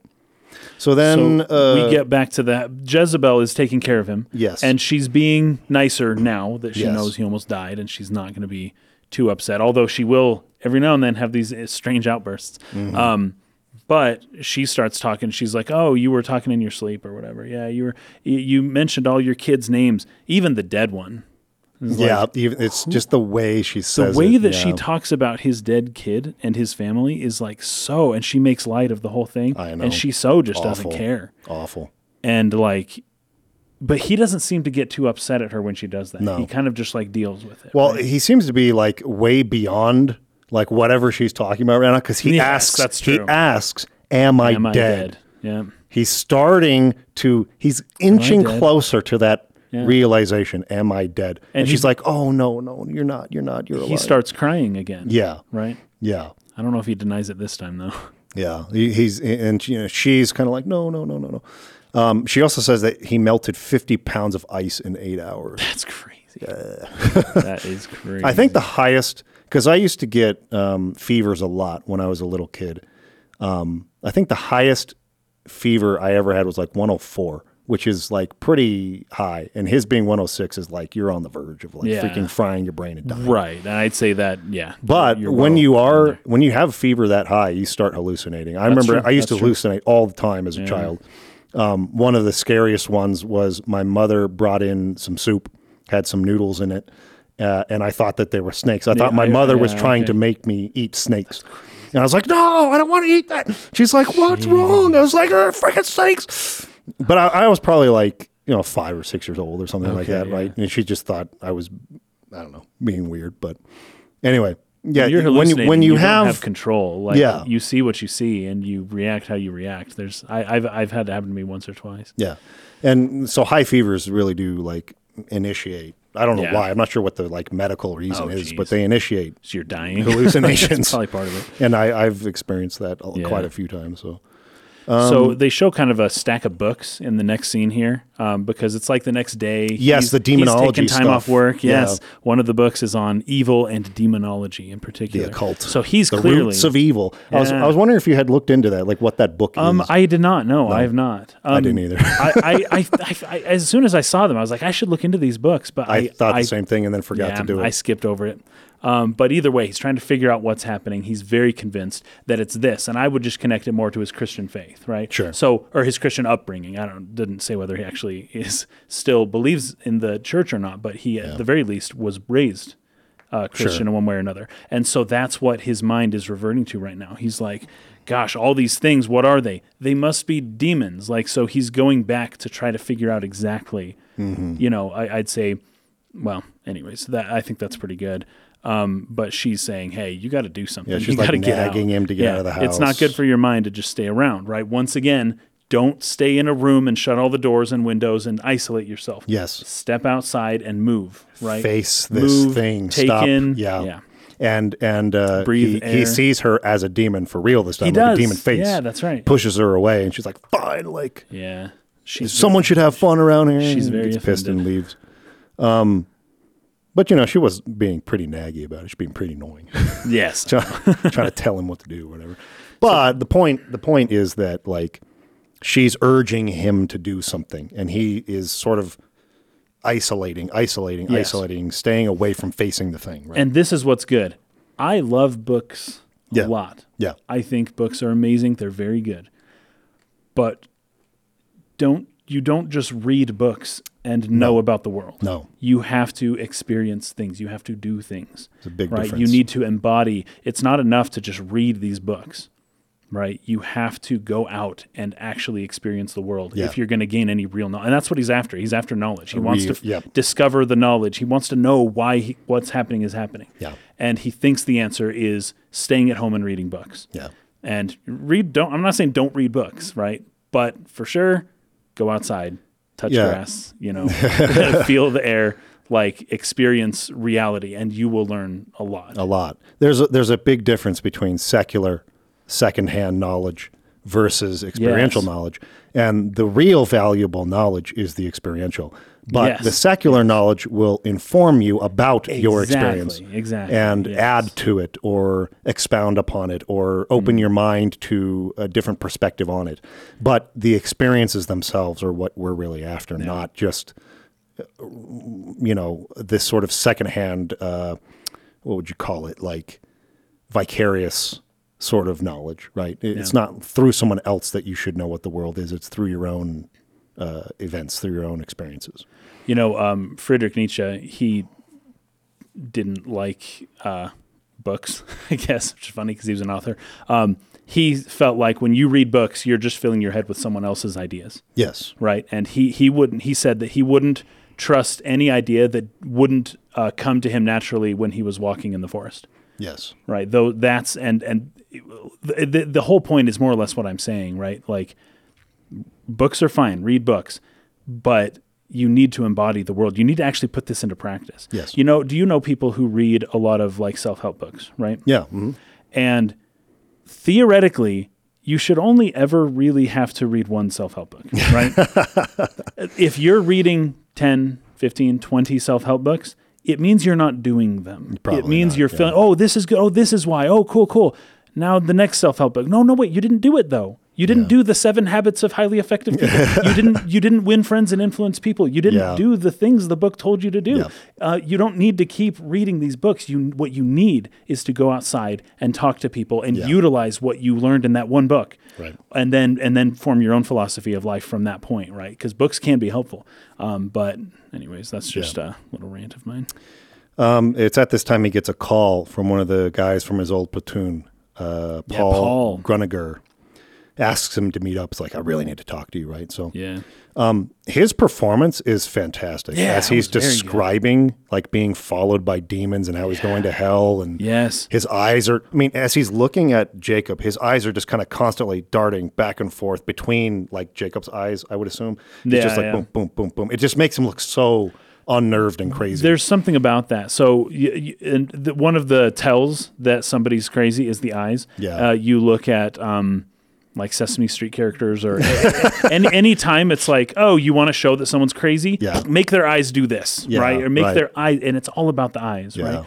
And that's really important because when you are confident and and aware of the situation, you the idea of is uh, of um, just realizing what is the most relevant thing to be looking at in front of you at any Yes. point. And you know, you look someone in the eye and you're like, you are the most important place to look is right here and that's that's it. You're not unsure of anything. Yeah. When you're thrown into chaos, when you're anxious, when you're unsure of things, that means uh, the the physical manifestation of that is that your eyes don't know where to look. You don't Yeah. know where to look. You don't know what the most important relevant thing is to look at. Mm-hmm. And so and that affects you at a fundamental level. It means you're losing your mind at least to some degree. Yeah. And so it's like when you see people and their eyes are darting around, that's like the psychological kind of explanation of, of how that means. And people can see that too. You can look at someone who's Mm-hmm. looking around and you can be like, whoa, this guy is um, going through something. yeah, right? anxious, anxious, anxious. This person's not confident. Yeah. And it's just the eyes looking back and forth, looking all over, and just they're unsure of themselves. You can absolutely see that. Or even like the avoidance of eye contact, someone who won't Yeah, look at that's a you, common thing, yeah. won't look at you in the eyes or is uncomfortable by that. And because in that sense, they know what the most relevant thing is to look at, but they won't do it. Yeah. And then it's like, okay, well, we're in a different situation here, right? Mm-hmm.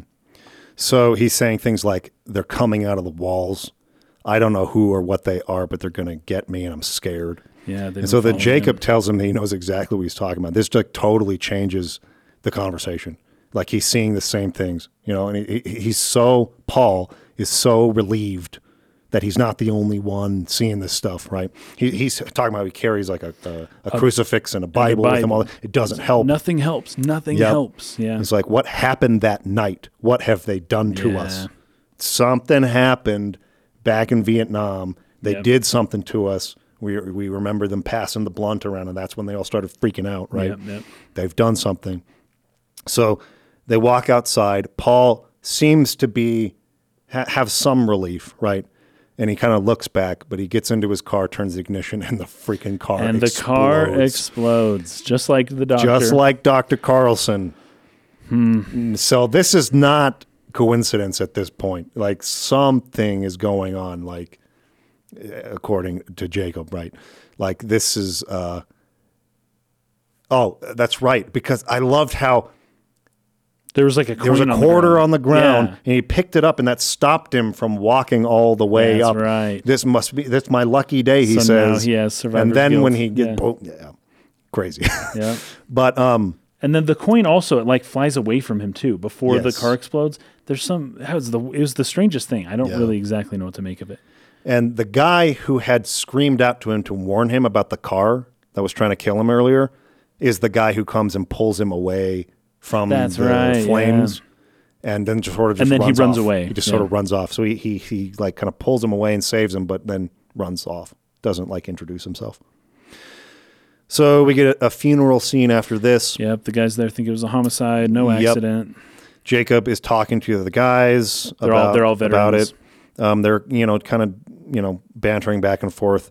Uh, he he explains what Paul had been saying to him before he died, and there's one guy who's like making fun of it, but the rest of them are like, Yeah. that sounds exactly like what I've been what I'm seeing. going through, yeah. they've all been seeing the same stuff.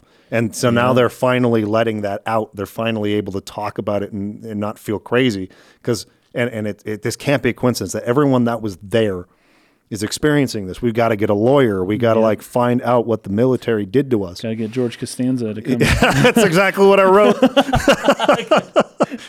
so it's like so they go get George Costanza to represent them. hey, perfect choice. Perfect choice.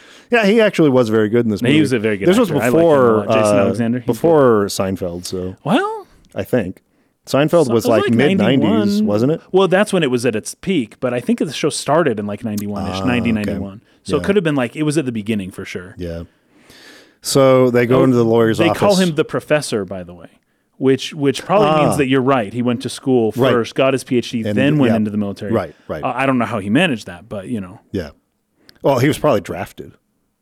Well, where they did they did a draft for after Vietnam, didn't they? PhD, they? did, but he would have been like 25 or something. Like That's probably right at the you end still can get drafted of that age. Because what is Yeah. the draft age? It goes from like 18 to 25. It I think 25 at like is the oldest. and then 21. I think 25 is the they oldest. but they draft younger first, and then as it goes along, Yes. they draft the older people. yeah, they'll But start at like 20, 19, 18, and then 21, 22, 23, something like I don't that. know. Maybe he Yeah. Volunteered. But I, they don't do everybody though. It's like a, Yeah, a blindfolded like a kind of pick. kind so of you're right. Okay, it's still possible. It's still possible. um, anyway, But some people did volunteer for the war as well. So um, so let's see. Uh, they're all in the lawyer's office. Um, they come out of that office, and there's uh, a car out parked on the street watching them. Right. So there's somebody who had followed them there and saw that they were trying to lawyer up. And so later, we're back in the apartment. Jez tells Jacob that the lawyer called while he was in the shower, and that he had chosen not to take the yep, case. won't take the case. He's like, "What are you talking about?" A- And she says that his friends had backed out too; that they they don't want to pursue uh, legal action anymore. So he calls Frank right away. He's, he's asks like, "What's going on? Like, why are you guys backing out?" And Frank is clearly shaken and Yep. afraid by something, and does not want to explain. He's why. like, we withdrew the case. We're done. We're done. Yeah, and Jacob's like, "Who's been talking to you? What's going on, Frank?" And Frank tells him not to call back anymore. Just hang, hangs up on him, and then like takes the phone off of Yeah, the so hook you can't, call. back. That's how phones used to work. That's by the how they used people. to work. That's how phones used to work. Um, if you don't then- want, if you don't want someone to call you back, you just lean off the hook, No and then they call can't you. call you. Um, and it's, it's they show Frank too in his room, and he's with the other veterans. They're Yeah. all in the same room. They're all in the same room, like Yeah, they're in on it together. Yeah. yeah. So like they don't want to tell him, but they something spooked them. They they don't. Mm-hmm. Uh, and you know, so Jacob goes to confront George Costanza directly. And uh, his name is Geary in the movie. Says that he uh, he looked into it, and there was no record of Jacob ever being in Vietnam. He's like, you guys are wasting my time. Like, you know, f off, you guys. Like, you were all discharged on psychological grounds in war games in Thailand. You weren't ever in Vietnam. You never Mm. got there because you got discharged early. You know, thanks for wasting my time. You, Right. you know, fetch you guys Yeah. and he's and he's like that's not possible. You've got to realize they've changed the records. Don't you see? Yeah, like and he's like, "Don't touch me. yeah. You're you're crazy." yeah. And and he basically like throws him into the wall Mm-hmm. and then kind of like runs out. And this is when that car pulls up. They like kidnap him and throw him in. He's like help me like somebody do something. They're like kidnapping me right now in the street. And and they're you know beating him up in the car and basically trying to give him a warning like you know don't pursue this any further kind of a thing and Yeah. he pretends that he agrees to it but then he starts fighting them back and the car is swerving and he's like f- you know punching them and it's like going wild and the, the cars are opening the guy's like falling out Yep. i think he ends up bailing in the middle of this and he messes his back He up breaks his back basically. Yeah, he can't move. and uh, there's like a santa claus there on the side of the Oh, street oh, like oh, yeah. ringing the bell Yeah. for um, you know for donations and he comes up to him and steals his wallet and he Yeah. can't move he can't do can't anything um, Even in the hospital later, he's like, "Santa stole my wallet." Santa, the doctor's like, "Who? totally crazy What?" it's like who stole your wallet who Santa stole Claus. your wallet I'm gonna kill him. Santa Claus stole my wallet it's great It's so good. but we had kind of talked about this Yes, earlier I'm, I'll let you do, do this because this is really cool to think about it in this light It isn't till the end of the film when you, or at least when um when Louis kind of talks about how these demons are angels, Yeah. that you kind of take a moment you have to and look back on all back the on bad all things the that happened to him. Look at Jezzy. Look at um, you know people at work, people um, the people holding him down in his uh, Bathtub. in the bathtub, even the creepy hospital scene that we're about to get to, um, and think about how all of those things actually helped him. they were and trying to help they were trying to help Yeah. him. And the Santa thing is great because what did he have in his wallet? The picture of, his of, of his Gabe. Mm-hmm. child. And it's like I love how this movie does it too because it's like you don't need to let go of the person, but you do need to let go of the guilt. You Yeah. do need to let go of the shame. You do need to let go of, of attachment the attachment to the material the world, world. right? And and and Gabe, you know, can help you later on. It's beautiful how the movie ends, but like you need to stop feeling so guilty and just accept your life. And and the, the picture of Gabe didn't just represent Gabe; it represented his attachment to the burden that he felt when his child when he lost his child. Yep. Right. That's what that picture means. It doesn't just mean that oh I have a I have a kid and here's what he looks like. It's like this means I I am responsible for somebody dying and I'm Mm-hmm. going to keep this with me and it's until it breaks my back because the weight is so heavy. Yeah. And Santa is actually helping him when he takes that burden off of him. Yep. Right? And I don't know, man. That's it's all beautiful. about It's perspective. really beautiful. How do I interpret this event? yes. And and this is so true just in every aspect of your life. This is something I learned uh, about a year ago. I was in the hospital, and this is something that they they taught us. I was I'm not going to go into the whole story, but I was in the psychiatric ward for like five days. Oh, but one of the things that they taught us was that events that happen to you are neither positive or negative. It, it, nothing, nothing that happens to you, whether it's your your mother dying in an accident or Right. you go bankrupt or anything, that is not a negative event. It's just an event. It's a thing that happened, and the way that you interpret what it means is what creates the emotions you have. So it's mm-hmm. how you think about it creates how you feel, and they kind of explained how like the analogy they use is like a, a like a, a a wine wall or like you know you have all these wines on the wall Yeah. and which one you pick to drink or it's kind of like neurotransmitters right so like Oh, sure. your thoughts Like dictate yeah. which one gets picked up off the wall Right. and as you drink it or indulge in that thought then the chemicals get released the emotion is felt and then it runs through you for a while and so then you're not you, you kind of got to let it die out before you can release some new neurotransmitters to create a new emotion Uh, I see. so, the way that Jacob is interpreting the events happening around him, the way he thinks about how it's happening, affects how it's feeling to him, right?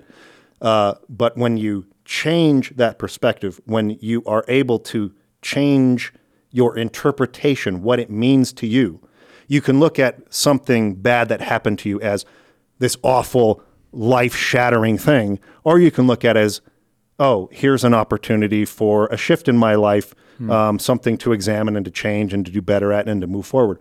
And that difference in interpretation can totally change your life. Yeah. Where everything that happens to you is just a thing that happened. It, it's not something, it's not this negative thing that happened to me. It's just a thing. and if you can interpret it as being a bad thing or you can interpret it as an opportunity. Sure. Yeah. And that's Yes, kind yes, of yes. what Louis It's all about framing. reshapes this Yeah, as he reframes it, yeah. later and why this movie hit me Yeah. as hard as it did. Um, so he sees Santa Claus as this dirty, uh, freaking like bum in an alleyway who comes to steal his money, when really he was trying to take away the burden of guilt Yeah. Of how Gabe died, which That is we, we learned Yeah. we learned about a little later. So it's just beautiful. The message of this really movie is. about the most important message, at least for me in my life currently, that I have ever encountered Hmm. in a piece of art, um, and and why the movie meant so much to me. So, but before we get to that, we got to go through this hospital emergency room Oh scene, gosh, which is freaking It nuts. is something else. I got to mention nuts. before we get there. So, uh, before um, all of this happened, back when he was getting a phone call from the people telling him to stop pursuing the case, um, there's a book that he has. It's called The Stranger by Albert Camus.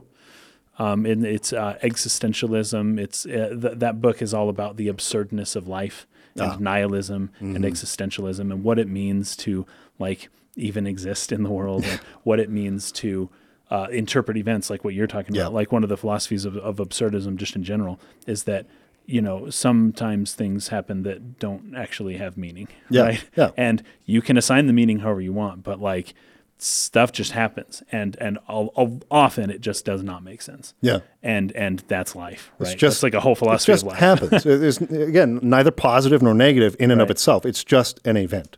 You decide whether it's positive or negative, a good or a bad thing. Sure. And you determine that with your thoughts. So, and that's one thing. Well, this is debatable too if we go deep into philosophy. But generally speaking, you have control over what you think. yes yes yeah, yes. you Well, you, yeah, you can you can sit deep. there and say no. I dis, I'm I'm choosing to look at it this way instead. Right, and it yes, takes some training yes. because your neural pathways get really like solidified kind of the older you get and you get into sort of cycles of thinking where it just sort of is natural for your brain to go that way because it's just done that path so many times. Right, the yeah, neurons fire that way every time. Yeah, yeah. so in changing it but that's the that's the power of the mind. You have the opportunity to change it. You can direct your thoughts in a different direction form new neural pathways and form a new behavior a new pattern of thinking and and that's where you actually heal from these sort of like Exactly. negative cycles of thinking so Yep. anyway Okay, and then um oh there there actually was something else I was going to bring up. Oh yeah, so there's an ancient Japanese, I think it's Japanese, this ancient Eastern uh, story that is basically there's a man farming and something I can't remember the the whole story, but the idea is more or less what you're saying. Uh, but it's an Eastern philosophy. So basically, like something bad happens to him, and his neighbor shows up and says, "Oh, that's horrible," and he goes, "Yeah, well, we'll see." Um, and then it turns out to become a good thing later on. Like one of them is that his son was riding a horse and his son fell off and broke his leg. And it's like, oh, that's horrible. What are you going to do now? But then a day later, the uh, military initiates a draft, and because his son had broken his leg that day, he couldn't. He wasn't eligible to Yeah. have to go die. Back then, you fight a war, you're Right. freaking toast, right? Yeah. Um, and, and this is an ancient story from Japan, I think. And so it's like, oh well, okay. And then they say, oh wow, you lucked out, didn't you? Your son doesn't have to go fight in war. And then he goes, we'll see. Like basically everything that happens, instead of doing the interpretation, he's saying, I'm going to withhold my judgment until a later point as to whether or not that was good or bad. Because depending on context and what happens later, it could be good or bad, right? But at the moment, we just don't know. We're just, it's just a situation that we're dealing with Yeah. right now. Anyways, Eastern philosophy. It's very, Yeah. very good. I, I think it's I think it's a very kind of universal truth. It just rings very true to me. Uh, okay, so the hospital room. Yep. He can't. Oh, this is so good. They turn that light on over him as soon as he, he's, and he can't stand to see the light. Nope, Isn't that good? it's so good. so good. and then they try to adjust his back, and then um, he's like, ah, freaking out. my goes, I need my chiropractor. Yes, exactly. yeah, I need Louis. Don't, I don't need to ask you if that hurt. And they're kind of like laughing Yeah, at his yeah. pain a little bit. Yeah. like, what the heck? Yeah. And then they start wheeling him down into the basement of the hospital, I guess. yeah, Dude, Like, this scene, depths. this scene shook me. It shook me. Like it's crazy. it's pretty like disturbing imagery wise. Uh, so he's being wheeled through. So he sees off- Gabe's bicycle first. Yes, yes. Yeah. He sees Gabe's bike and he's like, "Whoa!" Like he What was is that took him by here? surprise. Yeah. And then there's like this chain link gate on the roof Yes. of where he's at, but then like he's going down into the. It does not look like a hospital anymore. No. This looks like a, a government research facility from the 1950s. Yep. Where they're trying to figure out like how to make a human animal chimera. Yep. So that's where that's kind of what it feels like. But what's really good is that he's going down, not up. Mm-hmm. He had the chance. They showed him the light. He doesn't like the light. He doesn't want to look at the light. And so now he's going into the darkness, which he doesn't think he wants, but he is willing himself into that spot by his own Just to avoid refusal looking at the to light. look at the light and to reach towards the light and to go towards the light or to have anything to do with the light, right? Yep. So he's descending down to hell, denying that he's dead. Yep. And so you're Yeah, seeing, broken like, bike. he says, "Gabe, Gabe." Yeah, you're you're seeing uh, like severed limbs, blood dead all over bodies. the floor. Yeah, uh, you know, body parts. deformed people crawling on the ceiling. Yeah, like a creepy woman like breastfeeding a baby. Just like all this really weird, distorted, strange imagery. Uh, a guy's face, you know, kind of like we've seen before with the like the, the shroud Oh, over it's it, like head moving. shaking. So yeah, they they filmed those at four frames per second. Oh, but Oh, I, wow. But I think with a with a wide open shutter, as wide as you That's can get it, I pretty sweet. And then they slowly moved the camera and had the guy do his thing, and then they just sped up the footage. Like it's pretty. Pretty sick. The way they did it It's was it's- pretty good Yeah, for its, it's time. really convincing. Yeah, it's very good. Prac- as a practical effect, that's amazing. yeah, yeah, very cool. And Oh, then awesome. they finally stop in this really dark, just really jacked up place. And it turns out Jezzy is one of the like Yep, nurses. one of the nurses. and they're like getting ready, getting him ready for surgery. And he's like, "It's my back that hurts. Like, what are you doing? Why am I here?" Mm-hmm. And um, everyone is wearing white. So I love how she asks him, "Where do you want to go?" where do you And want he to go? says, and, and he says, "Home." And she says, "Home. This is your home. You're, You're dead. dead. I'm not I'm dead. alive. I'm alive. Then what are you doing here? Then what are you doing here? There's no in or out of here. You've been killed. Don't you remember? There is no out of here. They're they're they're basically now at this point trying to, as directly as possible. Just make him face the thing. And he's Yeah. like, no, I'm alive. I'm not dead. like, no, you're dead. You can't go home. The creepiest part for me is that dude who injects him into his forehead. Yeah. He's like, no eyes. yeah, he's and he's just like looks all he just looks Creepy. uh, unappealing and, and just like boom right Yeah, into his head. right you have no idea forehead. how far that was a long needle. Yeah, like the idea is that they're going into his mind. They're Yep. going into his brain. Straight to the, the source. Like we know what's wrong with you, and it's not your back; it's your head. Yep. And boom, and like I have a big phobia of anything like that. Like, like a, needle through the head. oh my! I mean, I'm sure most people probably do. I'm sure there's a natural explanation for it. I'm just saying that I certainly do. And um, this scene was was this is the scene that just like when I first watched this movie just really got me thinking like. Okay, if this is what it's like to die, I don't want nobody sticking a needle into my brain. Like Yeah. that is that is too far. That is really creepy. Um, and it's the kind of thing that like this scene kind of made me start thinking like if this is what it's like to die, you know, well, count me out. not, not that I have a choice, but like it, it actually made me fear this, you know, existential situation that I find Yeah. myself in in a way that I'd never actually felt before. I, I and I think that Update on that later. like the fact that the next scene that comes directly on the back of this It comes directly off of that right? fear of death Yeah. is absolutely perfect like timing It was. storytelling It was everything perfect. they give you like the most existential fear possible and then they tell you it's actually not that It's not. It's Right okay. up- yeah I, I'm glad they didn't leave me on that for too long because I was really starting to feel that existential dread. Yeah. Right. I was starting to feel it. No movie, no, nothing's ever really made me feel that before, Yeah. other than actual moments where I've possibly actually maybe died.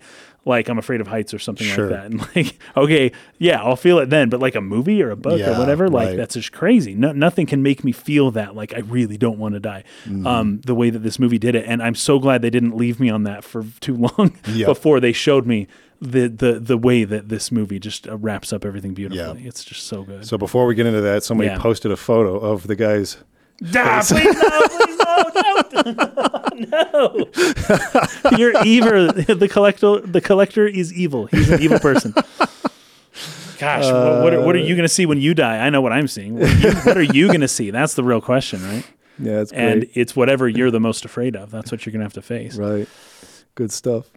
Uh, so what I wrote down. Okay, so Jacob's chiropractor, Louis. Yeah, his Come- family. oh, his family's briefly. there first. His family His shows up first. His kids are, you know, being funny, but he's back in the Sarah world. Sarah's around. His kids Mm-hmm. are there, although I think Gabe is not Gabe's not there. Um, but Sarah's like, I still love you. Like, Mm-hmm. come back. Everything will be okay. And he kind of he can't really like move or do anything, right? And so, but He's, his- he's, he's got like a broken. He's like his leg. they've wrapped him up. Yeah, his like, legs wrapped up. him Yeah. And uh, I think that he says to her, "I'm not dead. I'm alive. I'm not dead." And she's kind of just like breaking down. Yeah. because he's acting crazy. Uh, but then his chiropractor comes in to get him out of the hospital. I freaking love this. what are you Louis. doing? He doesn't need this. What he just this? puts Yeah. him, just forcefully puts him in a wheelchair, starts reel, like rolling him out. You can't do this. He's like, get out of my way. This is not what he needs. Uh, Louis the best. Louis is beast. And then takes him to his office and starts. Yeah, uh, what is this? The Middle Ages? That's Yeah. what he said. And- Why don't you just burn him at the stake? Put him out of his misery. oh, that's so good. takes him out of the hospital, and we were in his office. And I, what I wrote here is the next scene in the chiropractor's office is the best scene I've ever seen in any movie in my life. It's incredible. It's It- incredible. This is so good. It's so fetching good. And I'm so glad it came soon after Right off the back of that, the horror. That climax, right? Yeah. So Jacob says, "I was in hell. Yeah. I don't want to die, dying? Louis. It's all pain." So again, Yep. every line is so packed with meaning. I don't want to die. It's all pain. I all was in hell. Yep. And then and then Louis' response, "You ever read Meister Eckhart?" Hmm. And and he says, "No."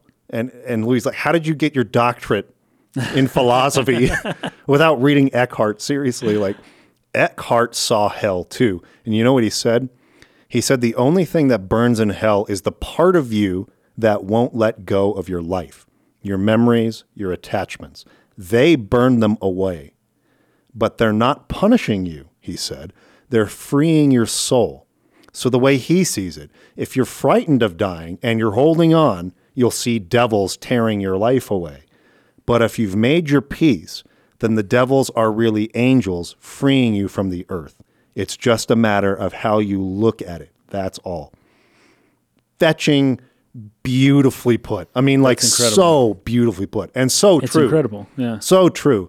Um, I don't want to get too much into this either, but I don't know. Like, I, I guess it's more or less safe to talk about it. But uh, I have experimented in the last couple of years with uh, psilocybin, and um, there is there's a, a, a, a part of this that's true with that too, because there's a moment where you sort of approach something called ego dissolution, where you sort of lose Yeah. your sense of self. Ego right? death, yeah. And people will have either a really bad experience, like a really horrible trip, Yep. versus a really positive one, kind of based on this principle Yes. Yes. I've heard. how if you are attached to your life and you are so afraid of dying, right? If you resist it. and you resist and fight against it, you're going to have a really, really horrible experience. It's going to be freaking scary. But if you can be at peace with that idea of letting go of yourself, of your ego, of your life, of your attachments, of your memories, of who you are, it can be this like completely life changing, eye opening, like experience where it's just hmm. like, whoa, like there's something more to consciousness than this little prison I've lived in called the ego, right? So I say all that having had the two experiences I've had in the last year or so, um, as being the reason, kind of the framing behind why this hit me so hard. Because I feel like I went through all of that, and this was like the thing I needed to know. This was like the thing I needed to learn. And I felt like I had sort of grasped it, but not like did it fully tie the bow and like finish until I heard those words. Yeah. And it was like, that's what I need to do in my life. I've got to mm-hmm. not, I, and I think the Dalai Lama, I don't have like the right, I, I'm going to butcher the quote, but it's something, he says something about like, you need to let go of your attachment Yeah. to people and things, Not- but not of your love oh, perfect. That's right? good. So you still Yes. love people. You give, you know, you, you you express your love, but you you let go of your attachment. Let's say, um, as a parent, for example, right? Mm, I- I'm sure the fear of a child dying or an accident happening is like Yeah. absolutely just like I- I- unbelievable. Like don't can't even go there. It's right? ever ever present in some ways. horrible, horrible, horrible thing to even think about. Yeah. But that's what's keeping you in this place of demons. Yes. You've got to learn to let go even of those things that are the most important to you. Let go of your attachment to them, not of your love for them, Yeah. but of your attachment to it, your need to have it. Hmm. And that is what creates your demons and what makes the experience of death so awful. That's good. But if That's well you're put. able to let go of it and truly let go, and this is not an easy thing to do, but to let go of your attachment to this world and live in it still while being unattached to it, you're free of all of your fear. Hmm. You're free of all your fear. Anything could happen. The worst possible thing you could imagine could happen, and it won't destroy you. And that's kind of, I think, almost the most important lesson to learn in life if you want to live like a fulfilled, like beautiful, happy life. Is like what keeps you unhappy is your fear of losing the things that are important to you. But if you have no fear of that and you're, you're totally okay with losing the things you're attached to, and this, I, I know there's going to be a way of interpreting what I'm saying, and, and I'm, I'm not sure like how to like reword it in a way that would like address that Yeah. concern. It's again, you're not letting go of your love, Right. only of the attachment, only of the I must have it to be happy, Yeah. I, I which is not true. part of why it's so hard for people to do is because it's hard to explain what to Yes. do. Uh, because it's like, yes, get rid of things. Well, what are like get rid of like my mom, like Yeah. get, get rid of just forget about my kids. Like I can't do that. Yeah. It's that's not we don't have good words for this. Yes, I'll bet you the. Eastern languages have better words for this because it's more ingrained in their in their way of life, in their Mm-hmm. being, right? But in, here in the West, uh, we don't quite have the words to explain it. Mm-hmm. But I, I think that's a good thing to separate attachment from love. Yes. To say that just because you're attached to someone doesn't mean that you love them, and just because you love someone doesn't mean you have to be attached to them. Like, Yes. th- there's like a put. separation, but that it's hard Yes. to even understand what that would entail. Mm-hmm. I have a hard time with that. Like, yeah, I love somebody because I'm attached to them. Yes, like, right. like they, they're intertwined. Yes. But if there's some way in the next 50 years of life, blessed be I to live that long, if it's possible, you know, then I would like to spend it possibly finding out that how to uh, do that or what the difference is between love and attachment. Mm-hmm. Because even though I can say I, you know, I can explain it in a way, I don't know what I'm saying. Like I really don't know how it works. I don't Yeah. know how that works.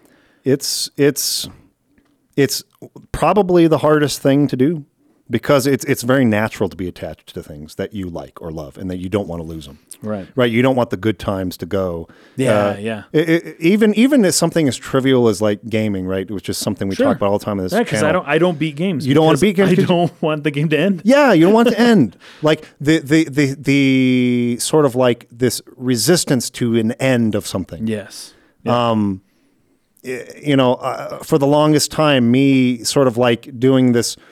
The, these, this almost like mental gymnastics of trying to explain to the world why Final Fantasy was different when we were growing up versus now, and how like this thing is over and it's like this horror. It's not. Yeah, it's yeah. not a bad thing. It's just a thing that happens. All things end. Right. All things die. You're going to lose things, Yeah. and that's got to be something that you come to terms with and you're just okay with. Uh, otherwise, you're only hurting yourself. Hmm. You're only really making your own life full of demons and scary things. That's true. The more that you Yeah. uh, uh, refuse to let go, and the more that you insist on being attached to it, and no, I must never lose this thing ever, ever. Like you're creating your own nightmare by doing that. Yeah. And uh, it's it's again, it's not easy. It's much easier said than done. And um, I'm not by, by any means going to stand here as a 35 year old man and tell you that I've like I've I've done this. I've I can tell you I've been through it. I've let go of my attachments like uh, perfectly. Like obviously there are still things I got to work on, but I feel like I've made a big stride forward in that direction in the last year. And my level of happiness is completely night and day different. It's like my whole life has changed, though it really hasn't. The same sort of events happen day to day. It's just the way I see them now, and my lack of attachment to certain ideas that I really need this to happen, or I really need this to happen to feel like I'm successful, or I really need this to happen, or I really need this person in my life.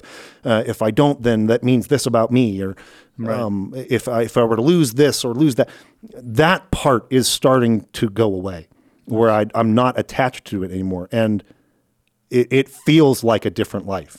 Between hmm. almost exactly one year ago, when I was in the hospital for five days, they took away my cell phone. They took away my attachment to everything in my life. Right, that's true. I couldn't communicate with anyone. Yeah. I couldn't have visitors. I couldn't, I didn't, I was taken away completely from all my attachments.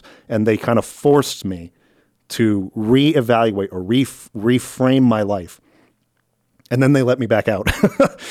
Here's your phone back. That's, and, and, and that's what I had to learn. That, that was the thing I needed to learn. I think that a lot of people nowadays need to learn that because one of the issues of like technology is one of the Yeah, huge. it it makes it so much harder to give up. The, it creates those attachments in such a deep way because these companies study how to like hack your brain Mm. Yeah. and how to like manipulate you 100%. and um the to expose your addictive behaviors and things like that. Um, and so all the things that you carry with you is like the stuff you have in your pocket. Technology, you know, the ancient peoples of a long time ago, they probably had a lot easier time with something like this. First off, death was more common, but second off, technology uh, wasn't as huge a part of their lives, just generally speaking, other than the technology of clothes and like a roof.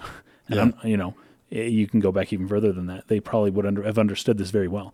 Whereas nowadays we have to like watch movies, like you know, study philosophy to like, oh, you know, maybe this is what we should do because we have so much stuff. Like we, like, Mm-hmm. And the more stuff you have, the more stuff you have to lose, and the more afraid you become of losing it. yeah, That that's that's really what it That's is. it. And so, like, I love how at the very end here, after the final adjustment, he says, "Perfect, we got it, we got Yeah, it, that's we right. got it. Let's see if you can do it. Stand up." And he's like, "By myself."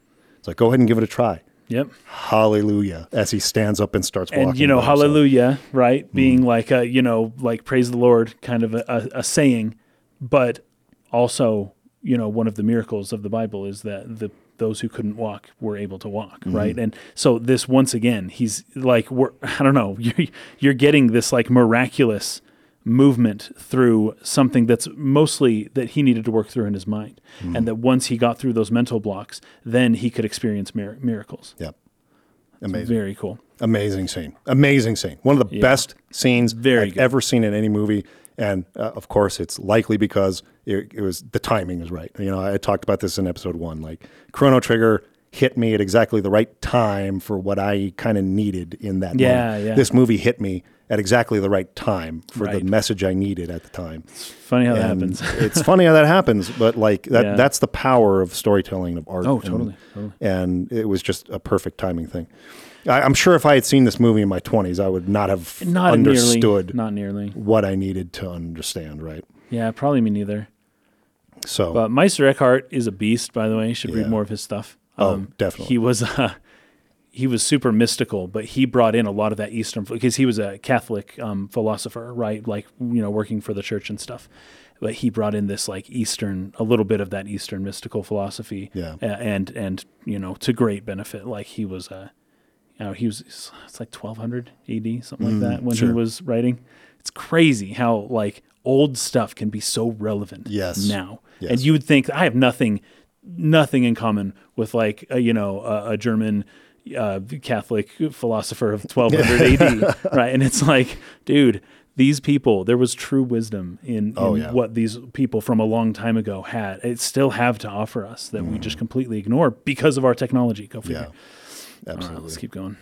Okay, so back at home, uh, Jacob goes through some of his old things: his certificate from the army, graduation certificate, honorable Yep. discharge letter, photographs, things like that. And it's a box of all of his attachments. Yep. Things that he's holding on to. Yep, exactly. Yeah. Um, and then we see how his Yeah, we dies. see the scene of how Gabe died, riding his bike into the street and getting hit by a car. Uh, Jacob was with him. He should have been watching him closer. Yeah. You know, that kind of thing. So he feels guilty about this. Um, so he's still not quite there. These things are still, he's still looking at his things. He's still, Yeah. you know, holding on to his Yeah, yeah, attachments yeah. a little bit. Um, as soon as he can like as soon as he can see his son and not think of th- what of the uh, of the car accident with the Yeah. bike that's that's that's what he's that's what we're going for Yes. right he doesn't need to forget the son he just needs to be able to look at his son And not And feel not the guilt, not feel feel the guilty. attachment to what and not physically happened. like to not feel not worthy Yes. like oh i don't deserve you Yeah. right like that's you know he, Yeah. as soon as he can do that that's when he's he's overcome the obstacle So Jacob sees Gabe in the mirror and then sees a distorted face. So you know, we're still seeing a little bit of fear to let go yeah the demons are keeping him from furthering his attachments that's at least part of it yeah. So Jezzy comes home. Uh, a call comes uh, with the guy who oh, from the guy who warned him about the car and had pulled him away from the fire. That's right. So he's going to explain about the drugs and the experimentation that was done to him in the army. Jezzy asks him not to go meet the man. I thought that that was interesting. It's like don't don't right. go there. Like you don't need to.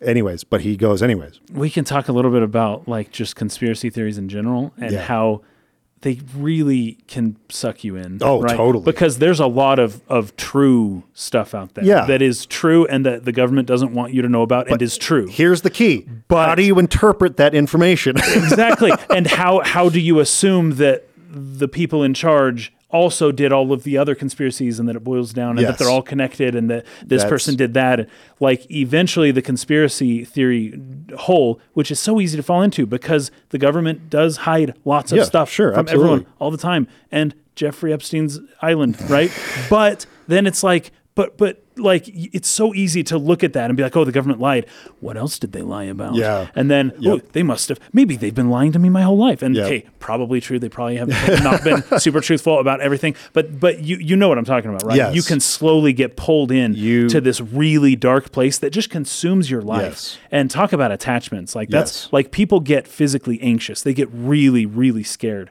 Yeah. about some of these conspiracies that are just crazy but they they can't like let go of them. They can't they can't unsee it, right? They're just like they just dive all the way in head first, and it's really hard to pull people out of that sometimes. Yes. And I mean, this is true of our public discourse and politics and everything. It's like everybody is so afraid and so attached Yeah. and so just like mortified that these people are moving against them to destroy the things that they love that it has created this uh, just completely untenable situation where we can't even have a discussion about anything anymore without people getting to the point of physical violence. Like we, we can't sit down and discuss our way through this to some sort of conclusion where we can live peacefully as neighbors and countrymen anymore because we are so riled up and afraid.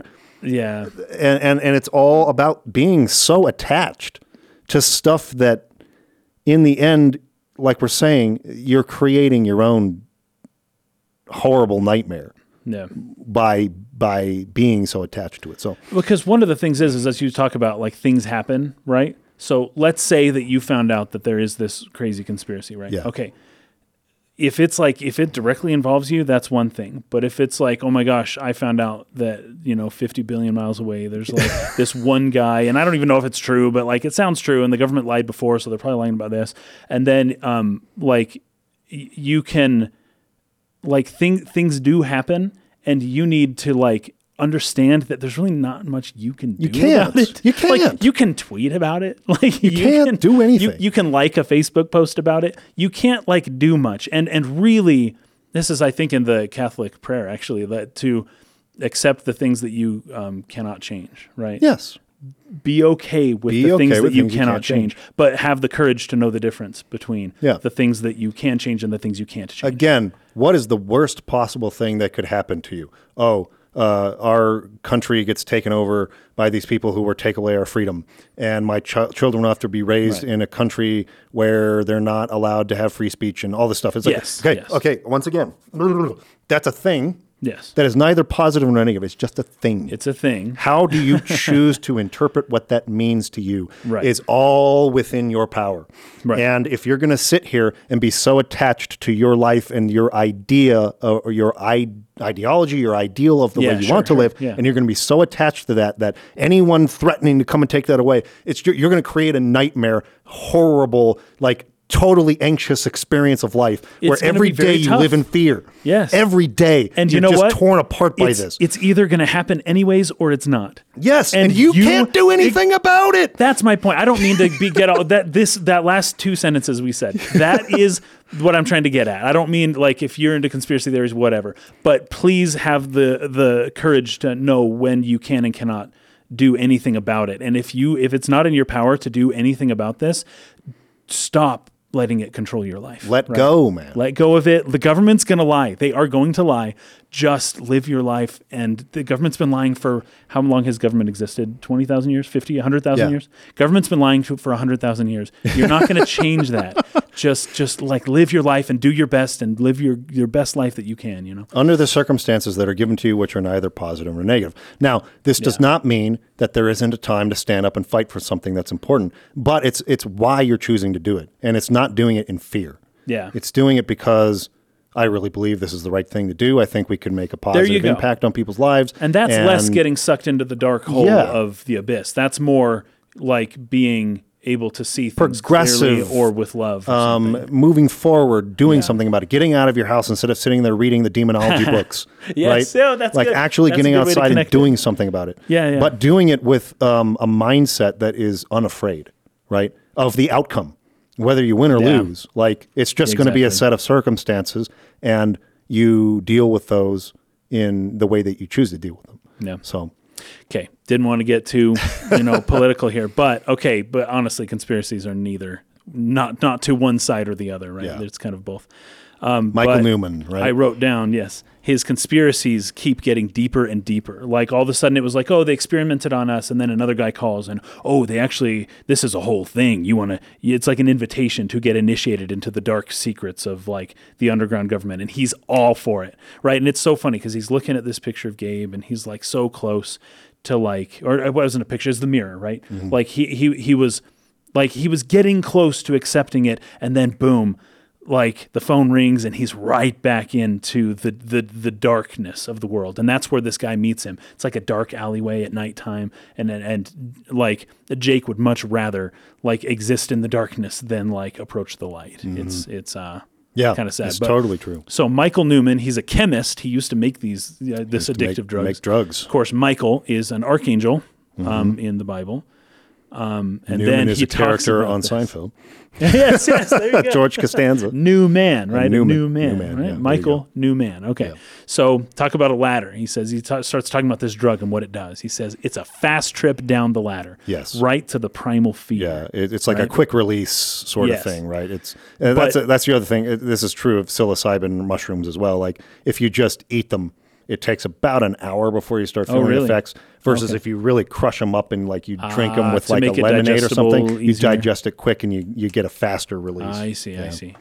Um, but it's great. They're using the symbolism of a ladder, talking about going down a ladder, right? That's the Yeah. descent downwards, Yeah. right? To the primal fear. The fear is the problem. You know what's funny? I'm just now thinking about what I said about conspiracies. I forgot at the end of this movie, they're basically like, hey, by the way, that drug thing is totally real. yeah, okay. so maybe I'm off base about what this movie is trying to say, at least what the director's trying to say. But I'm with even you on it. even I'm if- with you on I, it. I actually am at the point where I believe it. I believe the government totally Well- drugged uh, Vietnam soldiers. whether or not But- the conspiracy is true. Exactly. That's more the point. Yes, That's you, you don't point. have to be so attached Yes. to and, and fearful of it. Is really yeah, yeah.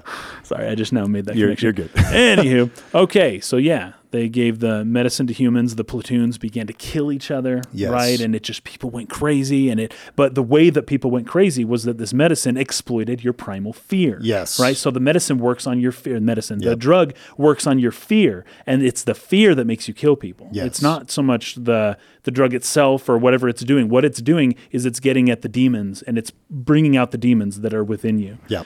Um, this even goes back to the theme of Nausicaä, the Valley of the Wind, which is all about uh, dispelling your fear, right? It, it's the fear that creates all of this war and conflict between Yeah. people. You need to live your life unafraid. The worst thing to happen to somebody who's in wrapped up in a conspiracy theory, though, is to get a phone call from someone claiming to be a part of the conspiracy. I can just imagine a hundred ways that that goes, and it's just like None of them are good. none of them, none of them are good. It's like, oh my gosh, it's kind of like Dwight Schrute in The Office a little bit. I could see like Jim calling him up and be like, hey, Yep. hey, Yep. It's and exactly Dwight's it. just like all for it, and it like consumes his life, and just anyways, yep. And that's that's the other thing Don't- don't about be gullible. You, you become eager to believe. yes, You yeah, be, and, and so you start Yeah, to interpret very everything. receptive. Everything you see Yeah, is pointing to that. Uh, they all, uh, you just, Yep. yeah. yeah. What a horrible life to live, honestly. that would be rough unless you can do something about it. Then do then do something. But once Yes. again, we're back to that point, you know. Yeah. So yeah, that what actually happened was that they weren't attacked by the Viet Cong. They attacked each other. They other. attacked each other Yeah. because they were all taking this drug, and, it and was a that's why you don't see who stabbed him with the Yep. bayonet. Until now. Yeah. Now you see it was one of the guys in his own platoon who's who stabbed him. Right, And that's which- how he died. Which may entirely be how the uh, the platoon may have found out about this. Like, well, Mm-hmm. we, we killed each other, and uh, I, you know, I don't want any part of this. So after learning this truth, Jacob decides to go back to his old house Yeah. in Brooklyn, where, where he takes his a wife lives. taxi, right? Takes a cab there. And there's a cross Mm-hmm. um, on the hanging from the rear window or something, Yeah. and it's like like hypnotic Yep. motion, like swaying back and forth. And Jacob can't look away; he's staring right at it. He's hypnotized by it. Just like, Yep. Yep. And uh, we get the quote again If you're frightened of dying and you're holding on, you'll see devils tearing your life away. But if you've made your peace, then the devils are really angels freeing you from the earth. Very good. And he's kind of walking through his old house, sees images of his family. He begins, this is more like the direct life flashing before your eyes kind of scene. He's Oh, seeing yeah. his memories of his family, Yeah, of his yeah. kids. Kind of, uh, his heart is slowing down. You hear kind of a beat of his heart slowing. And this is as he's looking at the cross, as he's, right? yeah, well, I think he's in his house. Oh, he's in his house. In that his old is after house. he met Samuel. Then Sam, Yeah, hmm At the guy at the gate who lets him in. which Samuel means God has heard. Yes. Um, and so y- y- you hear the heartbeat slowing down, the flashing of his life before his eyes, and then Gabe is there on the And stairs. this is at Sarah's house. Yeah, yeah, that's right. Gabriel, his son, is waiting there on the stairs as the angel to take him to the other side. Um, and then uh, he kind of walks up the stairs, and you see the light just kind of bleeds through and like fills the screen white Yeah. as he walks the other side. With his son. with right. his son. and then you see him on on the bed in the medical tent in Vietnam. Yep. He's he's dead now, He's- right? he's He's, actually away, died, yeah. and they're like, oh, we couldn't save him. So before we get there, yeah, Eckhart's advice is repeated. Now it's sunrise, right? Yeah. So as soon as he gets home, the sun's coming up, right? The long night is over. He's overcome something, right? Something has changed. So his son Gabe, who I mentioned, I think in episode one, but Gabe is Gabriel, Yes. the angel The Gabriel, angel Gabriel. Mhm. And it's really good. Um, we'll see if I can get through this. See if you This is like through so powerful It's, to me it's because oh, first off, the, the, the kid, lyrics of the song. I'm not going to read it. I'm going to have Okay, you read I'm the lyrics. read. I'm not reading those lyrics. Um, and I, I can't. I wouldn't be able to get through it. I have a son who looks just like Gabe. Yeah, He's got the blonde hair, the blue eyes. Like Mm-hmm. Yep. he looks like little Macaulay Culkin. He's Macaulay Culkin's a bit older. My son's three. yeah, This kid was like five or six or Yep. seven, or I don't know. He, he's older, uh, but still looks just like my kid. Um, it's really good. But so this is what it says. So this is the angel Gabriel, and he says, "It's okay, right?" He says, "Don't be afraid." But that's like that's so good and it's so perfect, and it's actually a direct quote from Gabriel from the Bible yeah. that when the Gabriel shows up to I think it's Mary or Joseph or something, he says, "Be not afraid, right? Don't be afraid. It's okay. Yep, It's okay. Come on, let's go up, yep. right?" And then uh, the ending credits actually play the music. The sun, the Sonny Boy song plays during the ending credits. Yeah, and, And, I um, cannot read the words. I'm gonna I I'm gonna read them now. I'm gonna read them now. Yeah, Um, Climb up on my knee, Sonny Boy. Though you're only three, Sonny Boy. So this is the age of your son. You've no way of knowing. There's no way of showing what you mean to me, Sonny Boy. When there are gray skies, I don't mind gray skies. You make them blue, Sonny Boy. Friends may forsake me. Let them all forsake me. I still have you, Sonny Boy. You're sent from heaven, and I know your worth. You've made a heaven for me here on earth. When I'm old and gray, dear boy, promise you won't stray, dear. Uh, for I love you, sonny. Uh, for I love you so, sonny boy. When there are gray skies, I don't mind gray skies. You make them blue, sonny boy. Friends may forsake me, let them all forsake me. I still have you, sonny boy. Now here's here's the the, the really really hard hitting part. You're sent from heaven, and I know your worth. You've made a heaven for me here on earth, and the angels grew lonely, took you because they were lonely. I'm lonely too, sonny boy. So it's that last three lines there, right? That tie it all into Jacob's experience. The angels grew lowly, they took the boy away, and now he's lonely here on the earth. And he's attached. Attached. I'm lonely, that feeling, right? And uh, I can't think of anything harder to let go of as far as attachments than your children, especially a young kid. You know, a young child. three years. It's one thing if you're, I mean, it's hard enough if your son's, you know, in college or something and they Yeah. get in an accident. But when they're little, I mean, when they're little and it's it's your job to protect Yeah, them. yeah. They're not even That's adults and can take care of themselves yet. Yeah. You are the parental figure meant to take care of them. I can't imagine anything being harder to uh, apply the principle we were sitting here talking about about letting go of attachments. And it's like the Yeah, ultimate test kid- the ultimate test of that. But um, it it's important to get there because until you do, your life is going to be a nightmare and hell on earth. Yep. And it's only when you're able to keep your love but let go of your attachments uh, that you can live a peaceful, sort of like anxiety free life, a, a- a fulfilled life, I feel. And that's more or less the conclusion uh, that I've that I've come to, and and probably in in my in my lifetime, the most important thing I feel like I've learned, and that I'm trying to apply, and have made good steps forward. I feel like, and my life has really changed. It's really turned around significantly um, from where I was a year ago. So, That's good. best movie So- of all time. It's a very. I, I actually think it might be. Um, it, it, might, it might be. I can't think of another movie that movie has ever. a more important message than this. no, it's the most important movie ever made. That's true. Most important movie ever made. like as far as um, what I think it, it, it, it's universal. Every person experiences this in some form. Yeah. Every Oh, yeah. person is attached. At Every point, person ha- experiences Yep. loss. Every person will die. Yep. So there's not one person this doesn't apply to. Yeah, totally. And every person needs to come to this realization if they want to have a passing that isn't filled with men trying to stick needles through your brain. Seriously. if you don't want to have that kind of experience when you're losing your sense of self, when you're losing your ego, Yeah. um, and you, I'm not encouraging this. I am by no means telling anybody to do this, but uh, a, a, a form of practice that I came across was a psilocybin uh, trip Hey, I mean that's as close as you'll experience to death, where you can actually come back and talk where you it. can come back and say, "Whoa, I was Yeah. getting on that threshold. Was I ready to let go of myself or not?" I'm not telling you guys to do drugs. I'm not. Please, please don't misunderstand. I'm not telling you to do that. Um, what I'm telling you is that uh, I had that experience, and uh, it it can free you a little bit from this fear that I'm talking about.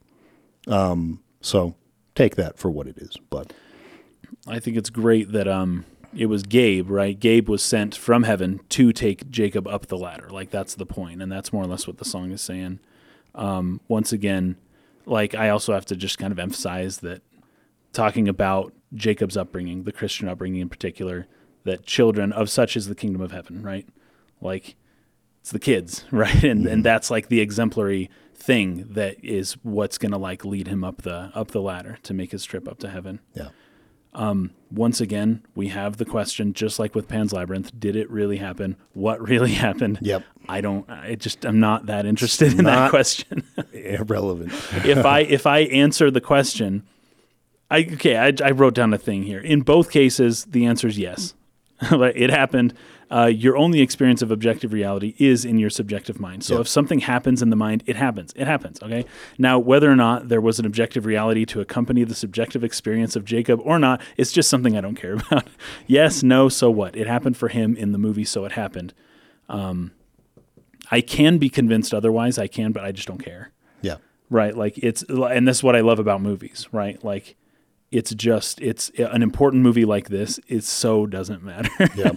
like what really happened or didn't happen. And and the, the big question the only reason i even bring this up is because at the end of the film it says hey the drugs are real this movie's based on a real thing that happened. And like those drugs actually are real. And then it makes you think oh okay so at the very least vietnam was real but then um like to what extent is this big conspiracy that he's seeing in his mind afterwards what to what extent was that like Was a that- reflection of reality yeah. and he's saying yeah the, the director is more or less saying yeah that's a real that's real um like okay like so what forget it just forget it because in the end all that really mattered to him was like his family and and his you know coming to peace Well, even with what life. even what they say, I'll, read the quote here from that when it comes up right at the end Yeah. the credits. It it, it kind of leaves it, it. It's it would be the worst thing to say to somebody who has a very uh, a mind that's susceptible to conspiracy theories because Yeah. it doesn't really answer it. It says it was reported that the hallucinogenic course. drug BZ was used in experiments on soldiers during the Vietnam War. So it was reported that this the Pentagon denied the story. of course And it's like that's what the pentagon does that's what they do. They, They deny deny, everything. But like now we don't know. right. So I say that it's true. He's sort of he's suggesting, suggesting it's, it's true true. without putting himself in a spot where he'll get sued. Sure. so he's got to say it has been reported. Yes. Okay. Well, it was enough for it's him not to like make a movie. uh, it hasn't been confirmed that the government has used drugs to experiment on people. In fact, hasn't that been confirmed at this point for like what was basically the, Yeah, the, the kind of the basis of the premise of um like the Tuskegee experiment. no the stra- the strange Stranger Things like Oh, uh, the LSD and no, no, yeah they tested I think it was Oh. specifically LSD that they Yeah, LSD was the one that they were testing without people's permission. They were just like going around and so it's not like they that was hadn't done it before. up. yeah. So yeah, they and they and they have almost certainly done it more than we know that they've done it. Yes. But that doesn't mean You don't have to- you don't have to to let them destroy your your life. life. Yeah, unless you're in a position to change stuff. Unless you're in a go, position to know, do it and you want to help people and you love people and and risk your life by you know outing the CIA. You know, do it hey, do it out of love, not out of fear. Perfect, perfect. That's Do everything you do in life Yeah. out of love, not out of fear. So if you're have- doing it out of fear, it's because you're too attached to losing things. If you're doing it out of love, it's because you actually genuinely care about people, right? Yeah. All right. Um, I do have another. I'm just going to read this part right here because this explains why I was so scared and why I'm not scared. And then we can be done. We can be done. Um, so halfway through this movie, I was getting the understanding of what was going on, right? So once I realized that he was already dead, I became it, it. The movie became one of the most horrific things I've ever seen, right? It made me legitimately fear death. Like I had a, I have a general fear of dying. Everyone does, but Everyone I don't exactly want to die, right? But Sure. this gave me the perspective on what it might be like to uh, to die, and I had not. Um, I had stopped watching, or that had I stopped watching right then and there, it could have led to a serious life crisis for me. But Sure. you know, um, the end of this movie gave me such a feeling of hope and of love because there are horrific things in life. And dying is the time where you may have to come terms to terms with everything that you've seen, heard, done, thought, or felt. And it is going to be hard. It's a final judgment of sorts. You could call it a death dream. But at the end of that journey lies peace and comfort. The demons turn into angels. You have to accept yourself. You are being judged by yourself. You're, you are your own worst enemy in this situation. This is where you'll find out what you truly do believe, who you truly are. And then whatever happens, happens. It's like a dream. As horrible as a dream can be, once you wake up, once you exit the world of dreams, it becomes as though the dream never happened at all. That's just the nature of dreams. So I've had horrific dreams before. Oh, yeah. they, they don't affect me, Yeah, like right. my day to day life. Yeah. Um, And to the extent that this is going to be an experience of that nature, I can handle a bad dream. Sure. Right. I can't handle. I can't handle what I where I thought this movie was going. Yeah. Um, but I, I I think I can do it. You know, I Yeah. have this like courage to face. You know, Yeah. whatever comes ahead now. Yeah. And thank you, Meister Eckhart, for that. I guess. Yes. And uh, oh, who is it? The writer of this. Uh, once again, go check out this guy's YouTube. Yeah. His channel. YouTube channel. Um, Adrian. No, Adrian Lyne was the director. Bruce director. Bruce Rubin was the writer. Yeah. And um, yeah, his channel is uh, Bruce Rubin Class. YouTube.com slash at Bruce Rubin Class. Yep. And Check it he'll, out. he'll teach you how to uh, How to deal you with know, this stuff. Deal with this stuff. How to meditate. How to uh, take take control of your fear. yeah. How to let go of it. How to do all the stuff we're talking about. It's a bit anticlimactic. Well, uh, we're gonna do more movies after this, but none of them are gonna I be don't like think anything will be as good as this. none of them will be as deep or as good or Uh, as important as this. Yeah, one. I'll put up an, another vote here as soon as this goes out in the next couple days for the next thing we cover. Maybe we should cover something lighter just to yeah, kind of have a change of the next five episodes of Cowboy Bebop. let's just let's do yeah, let's do Cowboy Bebop or let's do can't Jurassic remember what's in Park or yeah, something something fun, Some 90s blockbustery. Yeah, Yeah, yeah. something like that. Matrix. That'd be great. Anyway, appreciate you guys very much. Um, we're gonna stop here, but we hope that you enjoyed this two-part series, and uh, we'll see you again next month. Peace out. All right, see ya.